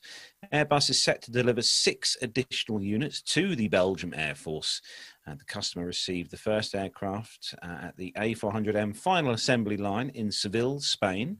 Uh, subsequently, the cust- uh, is performed a ferry flight, I should say, to its base at Melsbroek in Belgium to join the 15th Air Wing Transport. The A400M fleet at the Belgian base will include a total of eight aircraft, seven from the Belgian Air Force and uh, one from the Luxembourg Armed Forces. Uh, the Luxembourg unit was delivered early this year. Airbus Defence and Space Military Aircraft head Alberto Gutierrez said with the delivery of this aircraft, all launch customers are now equipped with the A400M. MSN 106 will join the Luxembourg aircraft uh, in the binational unit operated jointly with Belgium. Despite challenges due to COVID 19, he said our teams have achieved all 10 aircraft deliveries scheduled this year, bringing the global fleet uh, in operation to 98 aircraft. Uh, the company is scheduled to deliver the second A400M for Belgium uh, in early next year. Um, now, we saw these at RIAT a few years back when we actually managed to get to RIAT. Actually, probably three years ago, I'd imagine this is now. I had a full tour on one of these actually with uh, with Pip on one of the days, and uh, it was great to see on board the A400M. Good bit of kit this, Armando. Yeah, it's no secret that the A400 is one of my favorite airplanes, and I've spent a lot of time on C-130s.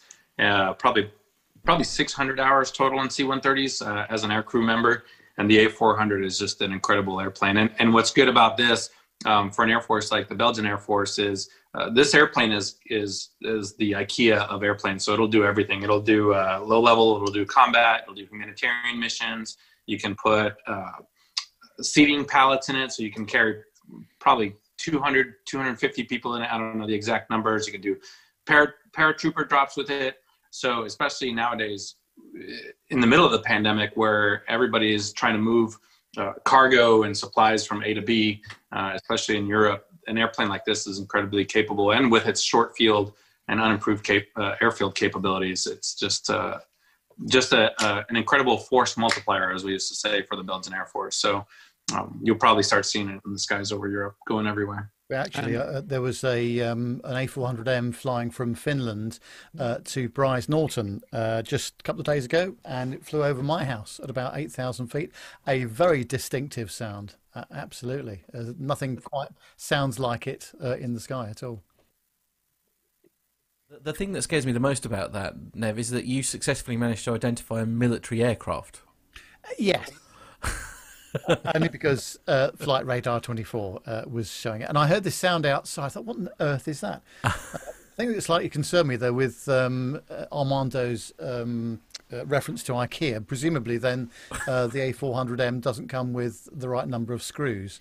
Um, or too ah, many. point. Does it need an Allen key? yeah, it's all the same screws that are used in the Airbus helicopters as well as their uh, the desks that they designed it on. Quite. First, actually, first flew in 2009, so the uh, A400M is still, I would say, relatively new. Okay, so we're running a little bit late. So, so Nev, you've the... got this next one um, going to Brow, BAE Brow. It's Bruff, actually. All right, Bruff. Uh, all right, all right, Bruff. To correct you irritate you. Um, but um, this on the BBC website. It's actually quite a sad story, actually, because uh, it says that uh, British Aerospace at Brough um, aircraft manufacturing ends after 104 years.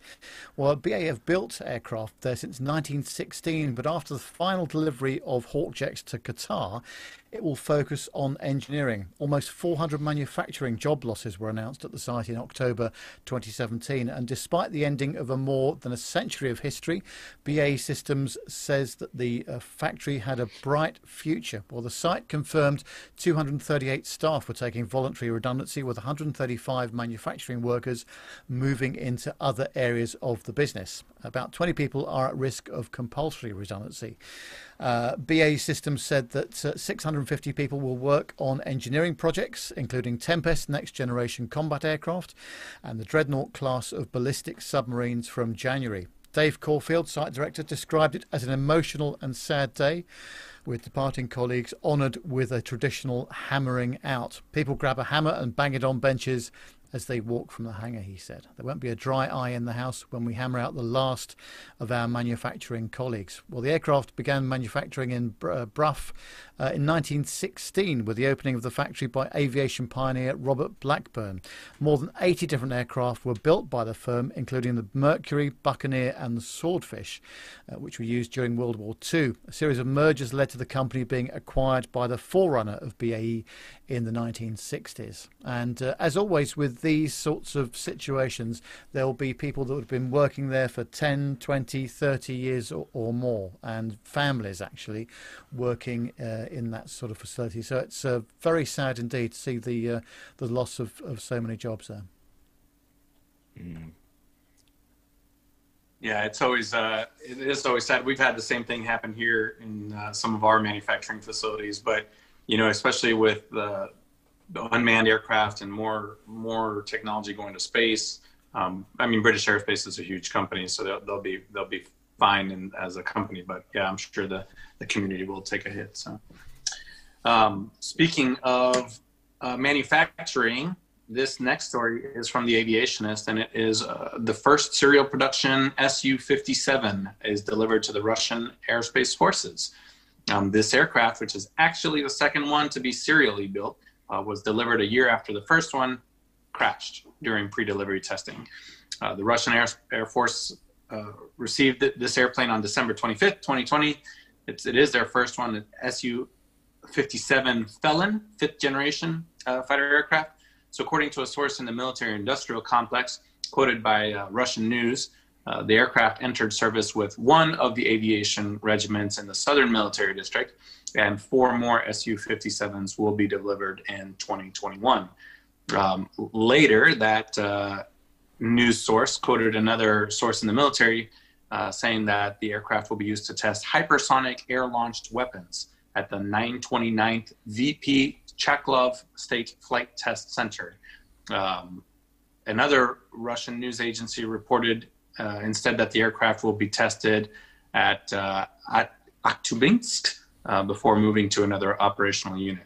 So this kind of testing can't be performed uh, or can't be confirmed officially. Spotters were able to confirm that the felon's final base as the aircraft uh, was photographed during a stopover at uh, Novosibirsk airport with the logo of the Chkalov State Flight Test Center on the fuselage. Um, the crash of the first aircraft, which is actually the first one um, since its first flight in 2010, was caused by a failure of the tail control system. After that crash, Sukhoi reportedly underwent some changes in the management of the company, and after the investigation, a number of technical improvements were applied to the second aircraft, um, delaying the, this delivery by uh, at least a year. Uh, among these improvements, it was mentioned that the aircraft saw new hydraulic actuators for the flight controls replaced by electromechanical ones. Um, and this company may also have to um, replace that crashed Su 57 uh, at its own expense. Um, this article particularly went on to some of the changes uh, that they made to this aircraft and what some of the capabilities are for this Su 57. Um, I think a lot of uh, Russia's Air Force, they're, they're putting this in place to compete with the uh, F 35 um, but it's uh, something that we'll, I guess, keep an eye on in the future. I was going to say, it looks very much like an F 22, Armando, I have to say. Yeah, that's always the you case, put, isn't it? Hmm. If you put these side by side, there's not much difference between the two. No. Yeah, you know, and, and there was an article that we we actually cut out. Um, despite I know this is going to make everybody sad, but we do have to cut the military segment a little bit short. There was an article um, about a MiG 21 that just crashed uh, uh, recently. I believe it was in India, and uh, it's amazing that you know we're talking about the Su-57 while there's still MiG-21s flying all over the, the world, really. In, in Africa, I know in Romania, I was flying against MiG-21s doing aerial intercepts and things like that. So you, you know, to be in the Air Force nowadays, you have to sort of plan for everything from a 1961 MiG-21 to the cutting edge Su-57 as your potential adversary. So it's an interesting world.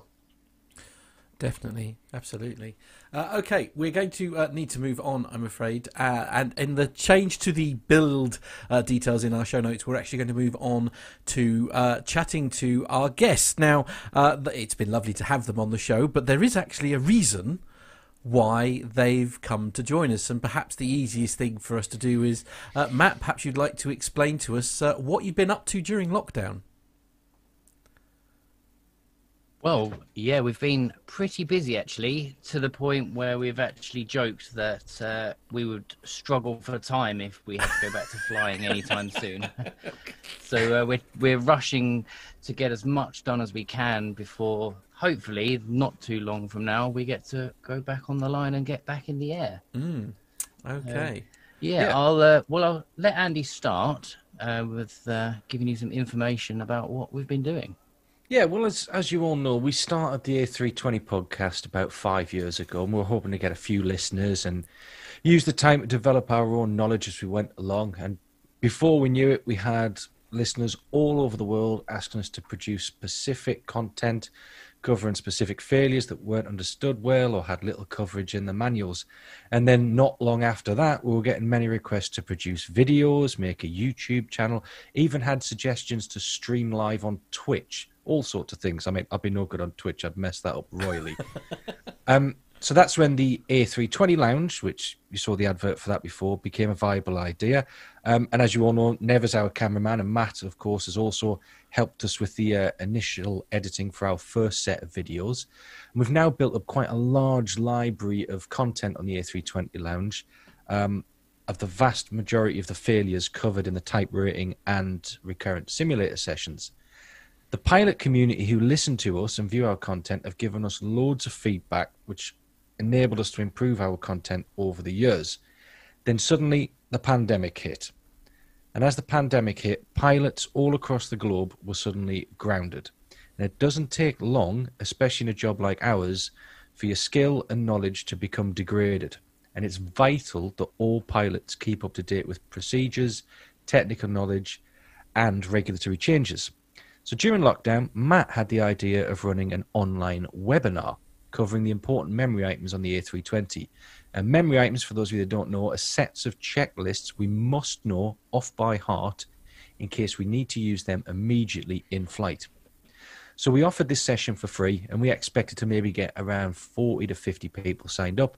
And in the end, 500 people turned up to watch it. Wow. Yeah. wow which was just crazy. Yeah. So, Matt, over to you. Yeah, so as you can imagine, we were pretty excited about this. Um, initially, because you can set on the webinar software to have it where you can not show the other people in the webinar how many people have joined. And we used this setting. We thought it'd be pretty embarrassing if only two or three people turned up. So uh, it we quite quickly became evident we didn't need to use that that button anymore. So that was good. And this basically gave us the idea for what we are discussing today and have launched today, which is the 737 Lounge. So, as the months roll by, with more and more pilots losing their currency and being able to or unable to fly or get in the classroom to do refresher courses, the idea to do these online emerged. So, as everyone will have experienced, businesses seem to have moved on to Teams, Zoom, and Skype over the last year. And we decided to do things a little differently. Firstly, the 737 is not our aircraft type, as you'll know, but we know a man whose knowledge is literally second to none on this. If there's anyone listening that's done a 737 type rating in the last 25 years, probably at a very well known establishment down on the south coast, you may well know this person who we've got. And uh, his name is Richard Kosher. And he has worked in aviation in total for over 45 years, and he spent the last 20 years technical instructor on the 737. he's probably forgotten more than most people know about this aeroplane. So then we thought about how we could do this in a way that's more visually appealing and engaging than a Zoom call. And it has to, of course, always be worthwhile for the student. So, with the help of a colleague who you may have actually seen a quick cameo there in our A320 lounge video, he's uh, the guy that is the role of the captain in those videos. So, he's been helping us out with those. Uh, he's actually helped us because he owns a studio in London with his brother, and we've set about making a live interactive learning environment with those guys.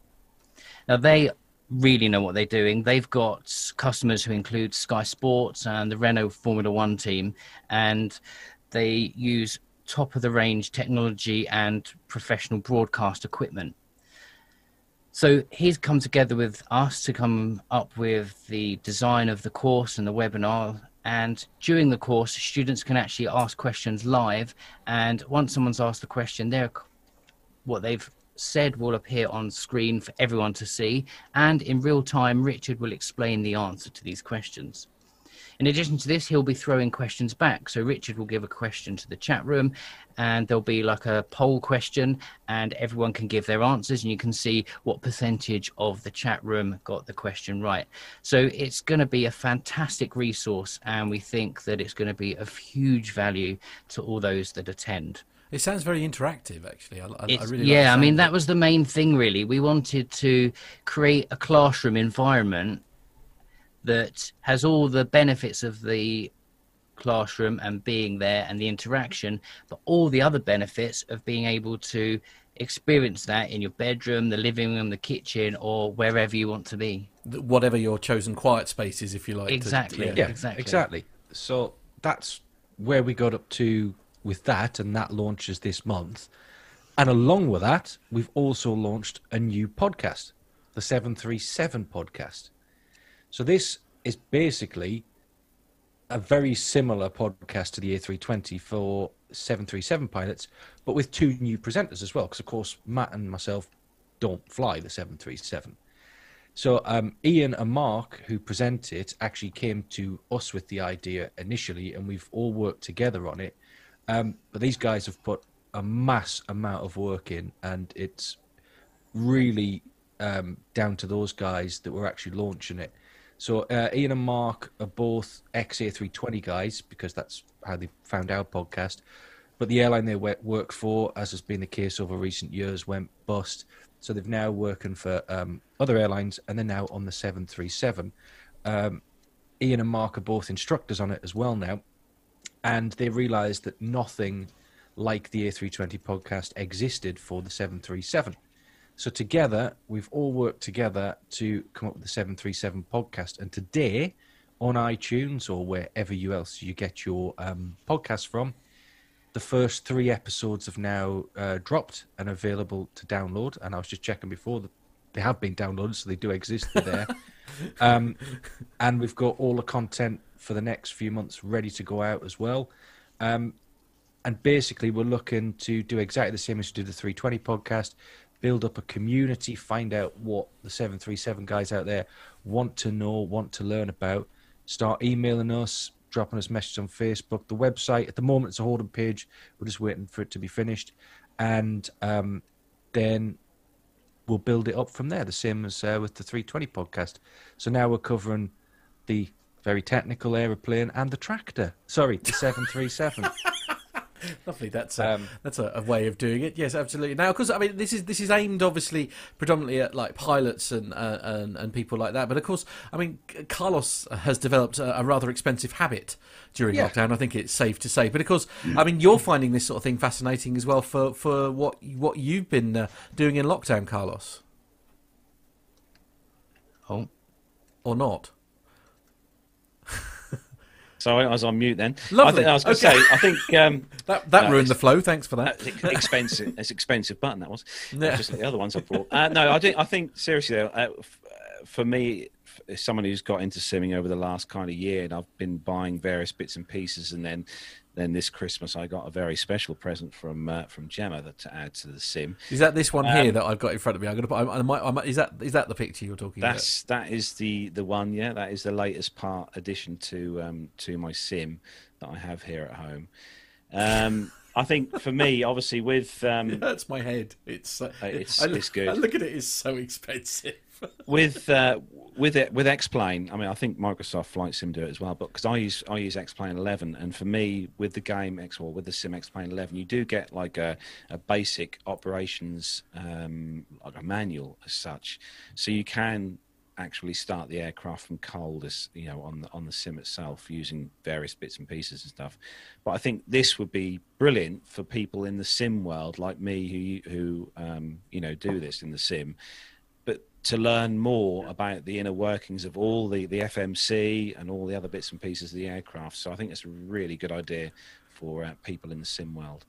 Yeah. You know, Carlos, too. I, I'll, I'll, I'll say to Matt and Andy too that I was just talking to my wife this morning about how aviation, you're always studying for a check ride, right? Even uh, right now, I just finished a check ride about three months ago, and then I got a different check ride coming up in April.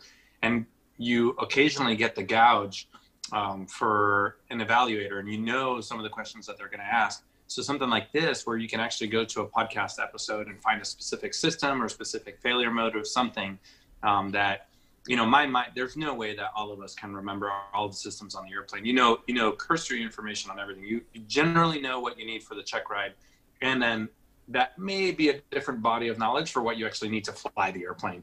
So something like this is great when you're coming up on your check ride you have a 30 minute commute to work or the airport plug in a system you, you listen to it you get refreshed on it you get a different viewpoint on it and then hopefully you know for different types of learners it sticks so i commend you guys for doing something like this for different airplanes Actually, I'll give you an ideal thing, which is one of the things just before we move on, which is what I done the other the other day. I used all my checklists. I went through all the different bits that you get that you get with the ga- with the sim, and I took off. Everything was fine.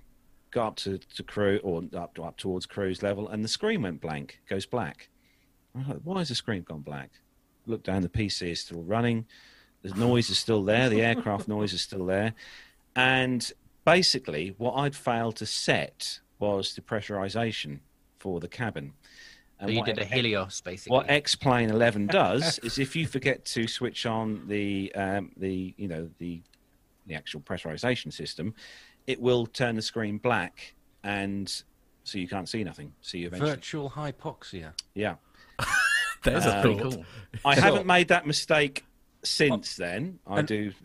And on that note, one thing I was going to add, and this is for all pilots out there, using the ICAO competencies, the first barrier, really at the bottom of the list, is knowledge. And if everybody has, even if it's just a good working knowledge, it doesn't have to be exceptional. Nobody's got exceptional knowledge. Matt and myself will admit we may look like we know loads and loads of stuff, but you can ask us a question. I go, oh, don't know. As long as you've got a very good work and knowledge of the aeroplane, that first barrier can save you from a lot of issues later on. And that was the whole point in all of this to give all pilots now on two of the widest selling um, airframes in the world to give them that extra bit of knowledge so that if one day they do need it, it's there ready. Yeah, and I, I think there's a sorry, Matt. You can tell us tell us to move on, but I could talk about this for a long time too. If you look, if you talk to old guys like Al or uh, Captain Jeff, or. Captain Nick. no, but, experienced. um, you meant Yeah, the, yeah, didn't yeah, you? that's the term you want. Yeah. That's the word. Oh, back back in the 70s and the 80s and even the early 90s when you went for a check ride you were expected to know almost an engineering level of aircraft systems and even the, in the air force so i went in uh, in the 90s into the air force and we were expected to know the same thing it was i mean it was an, a flight engineer level knowledge and over the years that has kind of transformed because they they figured out that it was a bit overkill especially more technologically advanced aircraft that it was overkill. And the pilots don't really need to know how many screws there are on the leading edge of the of the inner de-ice boot right? Um, it doesn't help me in the airplane if the boot if the boot fails or anything like that. So there's been a more practical application and, a, and a, uh, the check rides have gone to a much more uh, you know practical application which which is that level of knowledge that most pilots need now I- exactly. and, and and with all conversations like that, virtually everything has gone straight over my head. That's what aircraft do, Matt. Oh, I see what you did there. Yeah. Just to just to mention before that, of course, we've got these webinars that you can book. It's probably best to give you the dates if anyone out there does want to Oh, yeah. sign up. So the first one launches in just under two weeks. So we've got the 19th and 20th of January, and it's two days. It runs from 9:30 in the morning till 5:30 in the evening GMT. And then the second date we've got so far is the 25th and 26th of Feb. The same. So if you want to head over to our website, as Andy said, it's 737lounge.com and the podcast one is 737podcast.com. Very cool. Uh, okay, we'll take a very quick commercial break. We'll be right back after this message.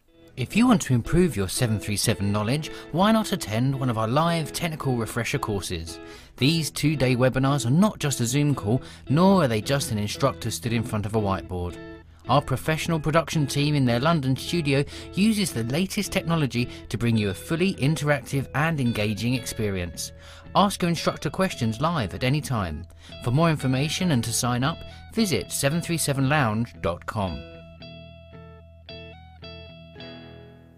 Okay, so some of you will remember that just before Christmas, actually, we started a new series uh, with uh, what I can only describe as the legend that is uh, George Lee. So uh, Nick very kindly did uh, uh, one of his marvelous uh, in conversation with for us, uh, and uh, that's involving uh, this particular book here, or this is the reason why I've got it to say George Lee, uh, wonderful chap. Uh, part one, if you haven't already uh, seen it, you'll find it in, um, I can't remember, I think it was episode 349. Uh, is available on there, so if you haven't seen part one, then you can go back to uh, watch that at some point. Uh, but it's we pick up basically where we left off, where he was telling us all about his lovely wife.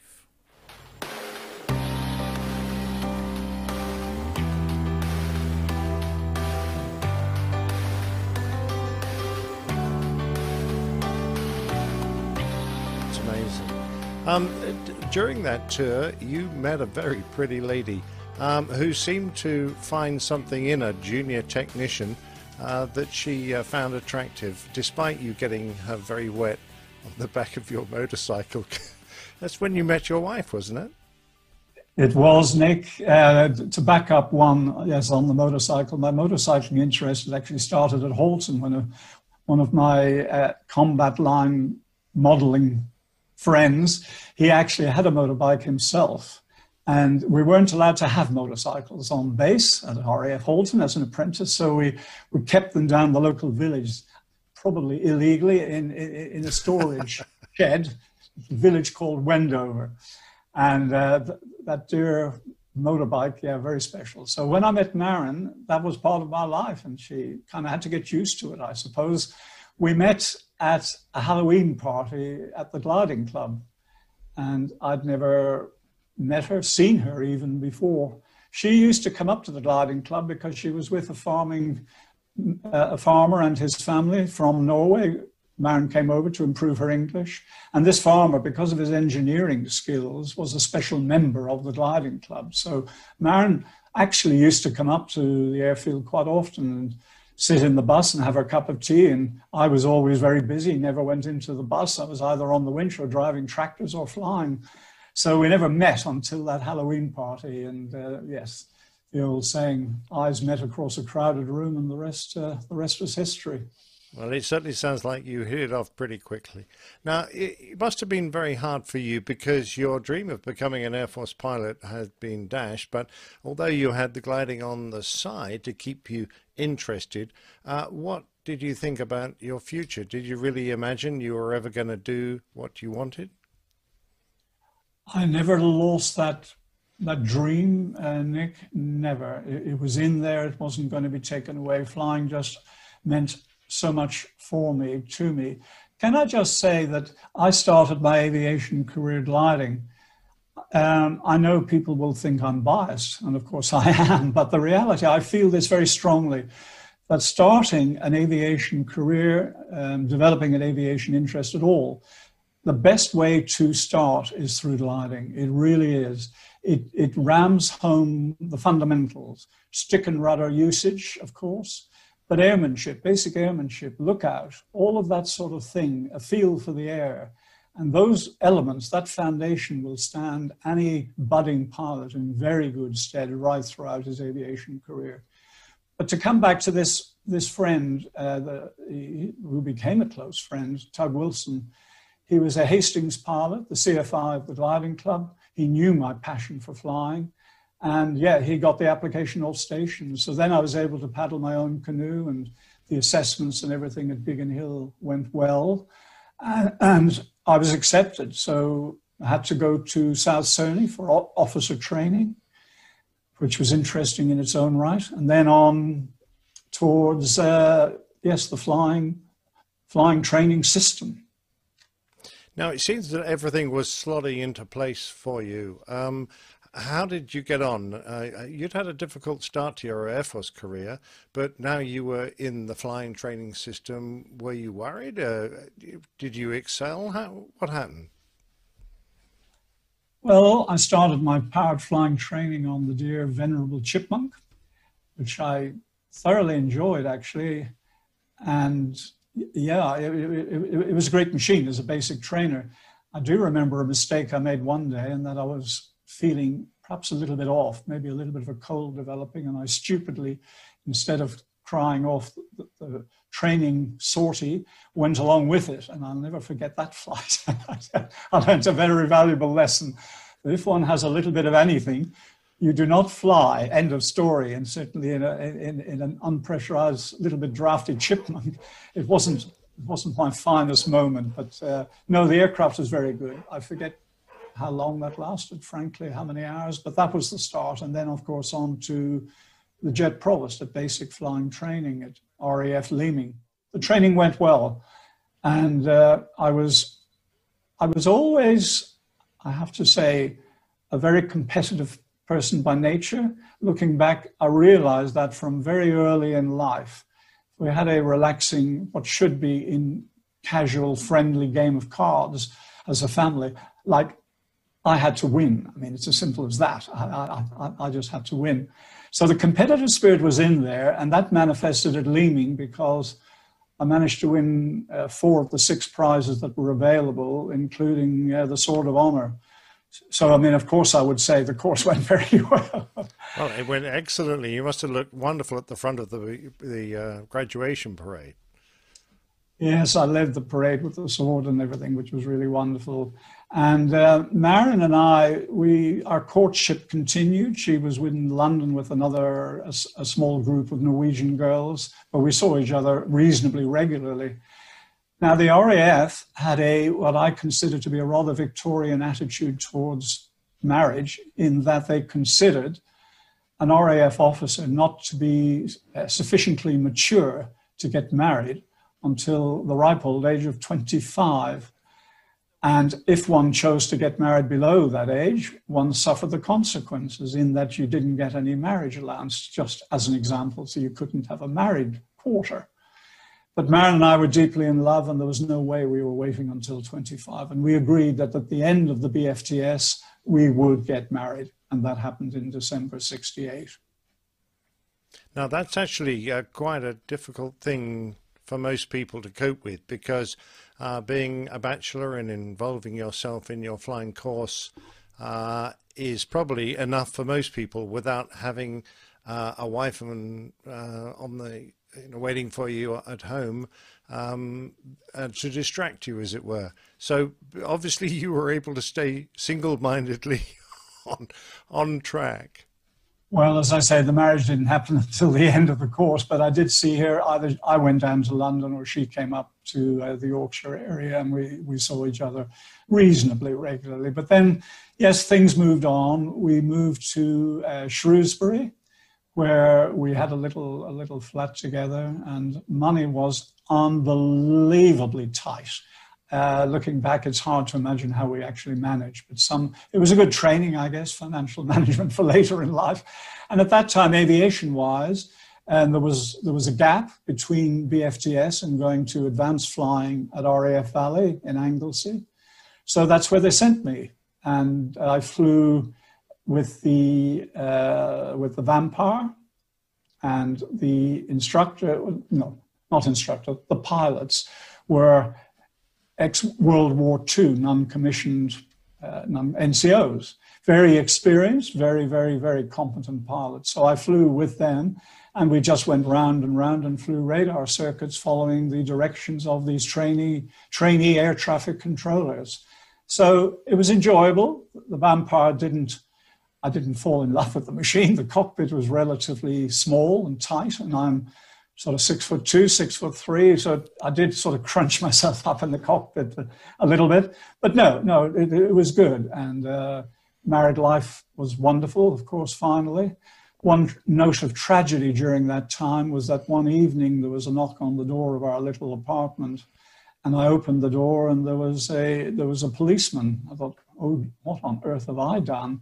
And he came with the rather sad news that my father had died at the far too young age of uh, 52. So that was, yeah, that was that was a very very sad note indeed. From there on to RAF Valley, advanced flying training. Now, you flew, I guess, because of your size, in the slightly larger Hunter instead of the, the tiny Gnat. Um, but you did very well uh, on your course at Valley as well, didn't you? Yes, you're right, Nick. The Gnat, uh, I've, I have flown in a Gnat as a passenger during a Red Arrows practice session, which was amazing. But yes, very cramped, very tight.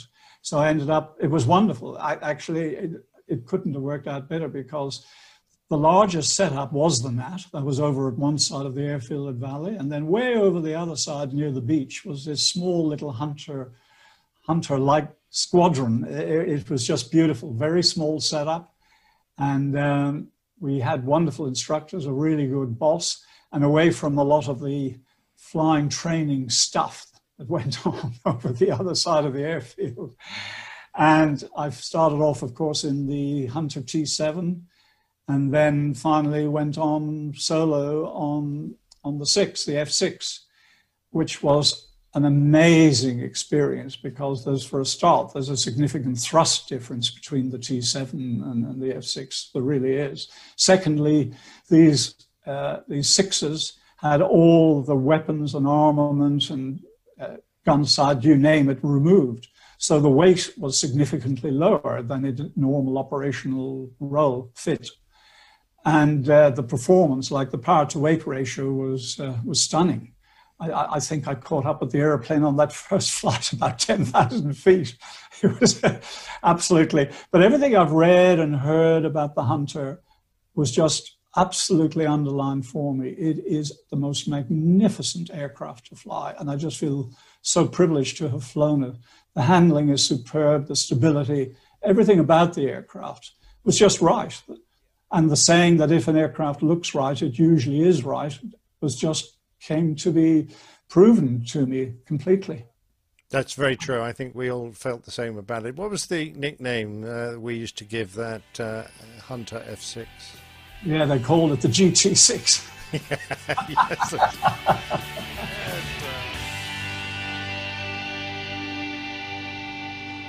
wow. Oh, loving loving this series. Absolutely fantastic. Really is good fun. And thank you to Nick, as always, for all his hard work. Uh, there is no question master like it, is there? Nick does such a good. Honestly, he should be doing documentaries on, well, Discovery. Yeah, well, quite yes, absolutely. Mm. I couldn't I couldn't agree with you more. It's been uh, a fascinating series as always. More to come in in the next few weeks. Yeah. So uh, we're going to have a quick show here because obviously you guys saw the the quadrant that I had uh, earlier on, but I've got it here with me now. So I thought I would bring it up so, so you could see when the camera. There we go. So this this is my new addition um, to the sim at home. Everything works.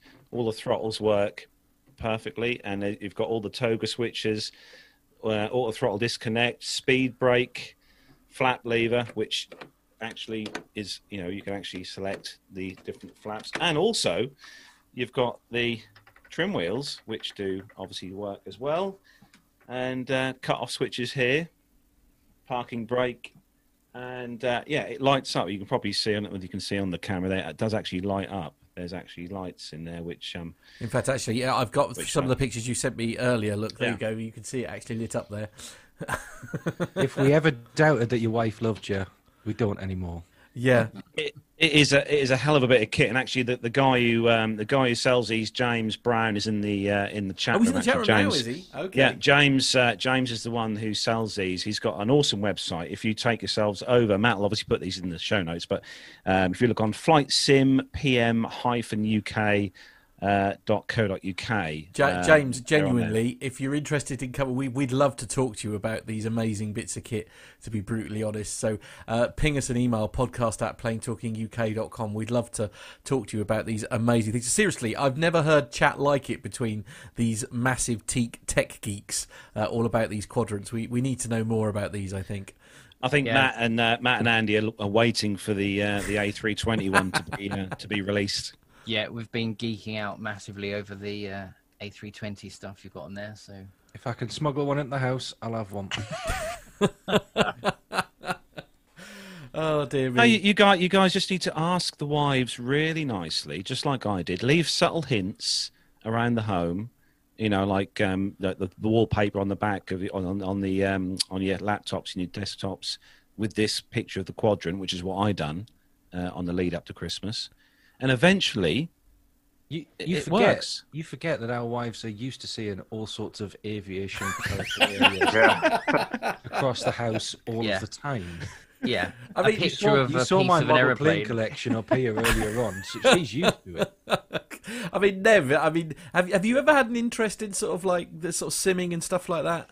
Yeah, I mean, I've got um, the, the the basic Microsoft uh, flight sim on my Oh, you uh, have? computer. Yeah, so I've, I've got the hang of, of that. Okay, but I think uh, Mrs. Nev is used to seeing bits of professional audio equipment suddenly turn up uh, without any notice. I, I can get away with that, but suddenly a seven three seven throttle quadrant Right. or some big stuff like this turning up. The It's for filming purposes. questions gonna It's be for hard. filming purposes. I kid you not, the other day I was ordering something, some bit of tech or something that I needed, and I saw that it was available for next day delivery on Prime. I deliberately used the non Prime because I knew that my wife would be home the next day. I waited till two days later and she's going to be at work because you just get get the question. Sometimes Prime's not that good. too fast. It's absolutely this too fast. podcast by any chance? Yeah.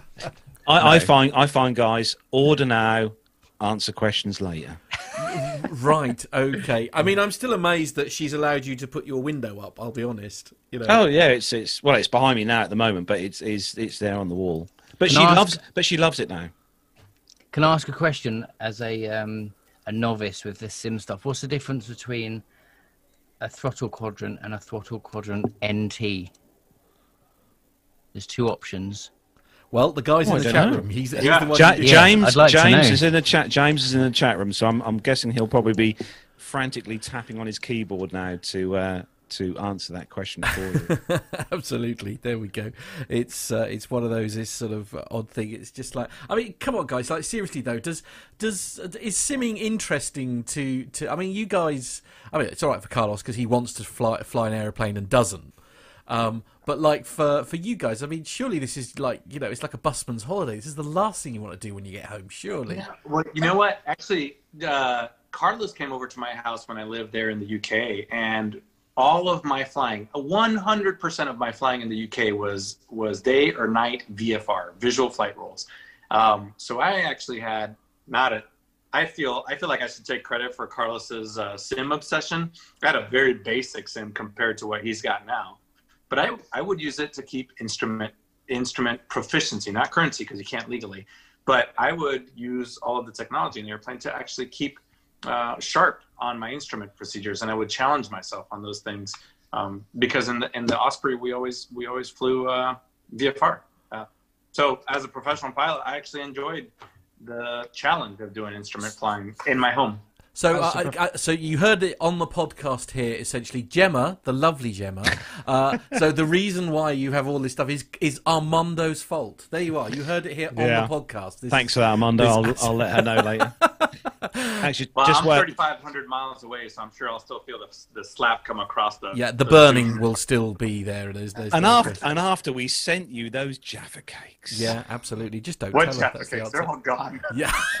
Actually, just uh, quickly, Matt, it's worth noting in the chat room. Jonathan Warner says, "I think Matt secretly uh, plays bus simulators at the weekend."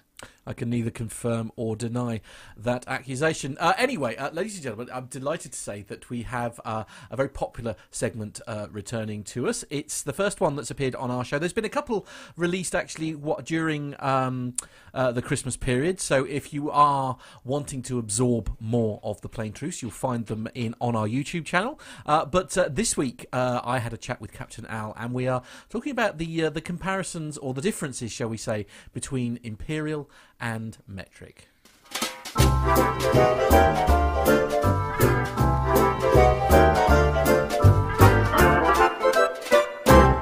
Hello and welcome to another Plain Truth, and this week we're going to be talking about imperial versus metric. Joining me, as always, is the legend that is Captain Al. Hi, Captain Al. Hello there, how's things? Yes, good, thank you, good, thank you. Now, uh, listen, I, I don't know. I, I, guess at some point we're going to reach uh, that level where where this is a, a, a non-existent question, essentially. But um, certainly here in the UK, there's a lot of confusion between meters and feet. And really, I suppose the question that I'm asking here is I, I, presume there are still other countries who are in the same boat here. Is basically what are the challenges of operating in countries that are using meters rather than feet for things like altitude? Okay, it's a really good question. So let me ask you: Are you a meters or a feet person? Ah, right. Okay. So I'm I'm a meters, meters and centimeters and millimeters person, but because of the weirdness that is the UK here, obviously I do use imperial for things like recording distance rather than okay. kilometers, for example. But yes, I, so indeed, I, am a meters, you, centimeters, and millimeters kind of guy. Okay. And are you a, a kilos or a stones person? Ah, right. Yes. So, uh, well, yeah, I'm a, I'm a, I'm a hybrid, I guess, because I, I still measure in stones, right. but that might be because of you know parents and things like that, perhaps. But, uh, Absolutely. but what is the in the UK? What's the official? Oh, you know, kilograms. Exactly. Yeah. So what we have is we have a, a set of rules that's largely ignored by people, and indeed. you know, still in the UK, we've been metric since what I don't know, 1970, 71. I forget exactly yeah. when, but but uh, a flipping long time. You know, best parts of 50 years, uh, and it's still an absolute shambles. So, how does this relate don't, don't to sit on the fence there, Al, will you? so, I mean, as an absolute aside, you know, I've just been working doing a little bit of plumbing today. So, uh, looking for an inch and a half uh, bath waste that will go into a 22 millimeter pipe. Right. Yeah. Good. Lovely. So, so, that. that, that, so that's why I describe it as an absolute shambles. And those are the normal measurements. Yep. So 22 millimeter pipe, that's quite normal in the UK. And an inch and a half bath waste is quite normal in the UK. So anyway, we're not here to talk about plumbing. We're here to talk about aviation. The good news in aviation is that there is ICAO, uh, the International Civil Aviation Organization, and they mandated a set of standards. So the standard measurement for aircraft speed is knots, nautical miles per hour. The standard way of uh, measuring, let's just say, visibility is in meters and kilometers. And therefore, when we're measuring cloud height, logically, we therefore use feet. Yes, they chose feet. So we, we have exactly the same mix up that we have in the UK. However, it is standardized. Right. So when we're talking about altitude for aircraft, the majority of the world uses the ICAO standard, which is feet. If we're flying at 36,000 feet and we've set 1,013 hectopascals on our altimeter. Bless you. 29.92 inches of mercury if you're living in the United States. We'll come to them in a minute. Then you'll be at flight level 360, 36,000 feet on a standard altimeter setting. Unless you are flying in China, we'll tag on uh, Mongolia in, in that, North Korea, but not too many aircraft fly through North Korean airspace other than North Koreans. Uh, Russia and most of the CIS states, the, the bits that we used to call the USSR, okay? They use meters. Brilliant. Fantastic. So we have to work around this, don't we? So if we're flying from an area where feet has been used, and now we're going to uh, fly in metric, we have to alter our altitude to fit in with the new system. The altimeter can't just be replaced overnight and ping. So a little man doesn't come out and fit a new one. So what do we do? so we have the table that says if you're flying on a metric flight level, this is the equivalent in feet, and that's what you fly. Now, here's the good thing we introduced technology some years ago. So, what we can do on our altimeters is we can display meters, and therefore we don't necessarily need a table. But all aircraft who fly sort of in these areas will have a, a little paper table just in case the magic button's not working. and yet you just have to alter your uh, altitude, and then when you come out of the metric area, you alter it back to fit in with imperial. Is it ideal? No. Is it a pain in the backside? Yes. Is it a safety risk? Yes. What's being done about it? Good news, quite a lot. And this is hot off the press. It's either just happened or it's shortly about to happen. So, either in the last couple of weeks or in the next couple of weeks, Russia is going imperial. They are going to be flying imperial flight levels. So there will no longer be metric flight levels in Russia. I would imagine that that will extend to the CIS states as well. And China has a mandate to go imperial as well in the future. I'm not quite sure of the exact dates, but ultimately, we will all be flying on feet around the world. Now, possibly, just possibly, there is a small glimmer of hope that America, having already adopted centigrade for the measurement of temperature, might start to use meters in kilometers for the visibility aspects.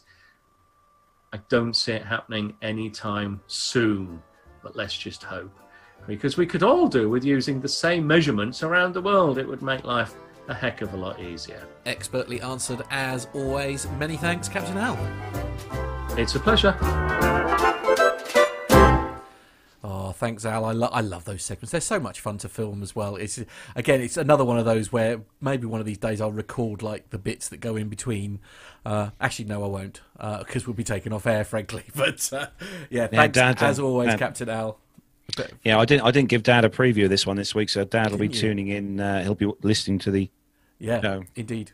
Mm. Say, uh, don't forget there are there are a couple of episodes that have been released actually on YouTube that haven't been on the podcast yet. So make sure you take yourself to our YouTube channel. Uh, Nev, our social media is uh, where can they find us? Yes, you can go onto our website, which is www.planetalkinguk.com. Uh, we're on Facebook, of course, uh, at facebook.com forward slash planetalkinguk, and on Twitter uh, at planetalkinguk. Indeed. Uh, also, the WhatsApp number, don't forget, it's plus four four seven five seven two two four nine one six six. It's plus four four seven five seven two two four nine one six six. And if you send those uh, pictures to us while we're doing the show, we can actually pop them up on the screen. Uh, exciting news! A guest, our guest for next week, has officially been confirmed. Carlos. Yeah, well, next weekend uh, we're going to have uh, James, uh, actually James Brown, who's going to yeah. come on the show and uh, yeah, talk with his guitar, about, uh, yeah. with his, and he's going to chat about uh, these awesome throttle quadrants and stuff. So, and, so this is an absolute must for anybody who's into their simming, and I know there's an awful lot of you out there. Mm. So share the link, share the love is the best thing I can say there because it's going to be a fantastic. I, I, can't wait. It's going to be real. I'm, I'm going to proper geek out on this one. Yeah, it's uh, actually I'm going to say quickly before we go. It's um, if you go on to um, uh, the, the sales sites such as eBay, there's many more other ones, but mm. eBay, honestly, the sim stuff now is selling absolutely frantically on there. Is it? Yeah, right. I put my old quadrant on and it went like that. Wow. Anyway, enough about uh, all, all this anyway, thing. Now, uh, yes. Armando, um, uh, you're you're needing to go obviously because it's actually proper snowing where snowing, you are right now. Yay! Yeah, before I show you that, just remember, uh, stay tuned because we'll figure out which uh, lucky listener is going to get this Jody Ruger Air Show hat. We'll figure out how we're going to send that out. But yes, if you guys look, actually, it is actually legitimately oh snowing here in, in North Carolina. That's and it doesn't happen very often. So uh, we are going to go out and play in the snow with the. Okay, uh, yeah. Snow angels, snow angels, please. That's what we need. Snow angels. You betcha. Snow I'll make a joke. PTUK angel. Funny big eyes. Fantastic. Cool. Uh, okay. So, So that is where we're going to bring episode 350 to a close. But before we go, we're going to just ask Matt and Andy to let us know, if you don't already know, where you can find out more about the awesome work they do. Yeah, so let's start with the uh, the Airbus stuff. So you can find the Airbus uh, A320 podcast on uh, Twitter. So we're at A320 podcast. You can find us on Facebook with the same thing. Uh, you can email us uh, info at A320 podcast. We've also got the A320 Lounge. So if you Google that, you'll find our website. And now, of course, we've got the 737 Lounge, so 737lounge.com and the 737podcast.com. So you can find us in all of those places for all of our information. Matt, Andy, thank you so very much for joining this week. It's been a lot of fun, as I say. Oh, sometimes I, I pleasure as always. sometimes wish we could record what we talked about when we're off air, but we I won't know. for legal reasons, frankly. Yes, I, d- I don't want to end up in jail or lose my job. Ouch. exactly, exactly. So that's it thank then. you for having us on. We really appreciate every uh, every Yeah. time you have us on. It's, It's great. great fun. Oh, it's good to, good to have you guys a on. pleasure, definitely. Yeah. And uh, you, if you don't already add it to the list, you need to add their podcast to your listening list wherever you download them from. Absolutely. So that is it for episode 350. Big thanks to everyone who has joined us in the YouTube chat room this evening. Thank you to all of you guys for joining us. And don't forget as well, if uh, you download the show as an audio podcast, big thanks to you. And if you get a few minutes spare, um, we always love to have a review on iTunes or wherever you download the show from. So big thanks to all the guests tonight, Matt and Andy, and a big thanks to Nev as well for joining us, and a big thanks to Armando for joining us as well. A big thanks to Matt for being the legend that he is in the studio, and also not forgetting a huge thanks to John as well, our producer, who does a heap of production work uh, before we go live and all during the week before the show. So take care, everyone. Have a safe uh, weekend and take care of each other. And uh, yeah, from me, Carlos, here in my home studio, from Nev in his glorious studios in Buckinghamshire, from uh, Matt in the PTUK Master Suite studios, from Armando in his Charlotte studios where it is snowing, and from Matt and Andy in their studios. Take care, everyone. Have a great weekend. See you next week. Bye. Bye bye. Bye. Everybody.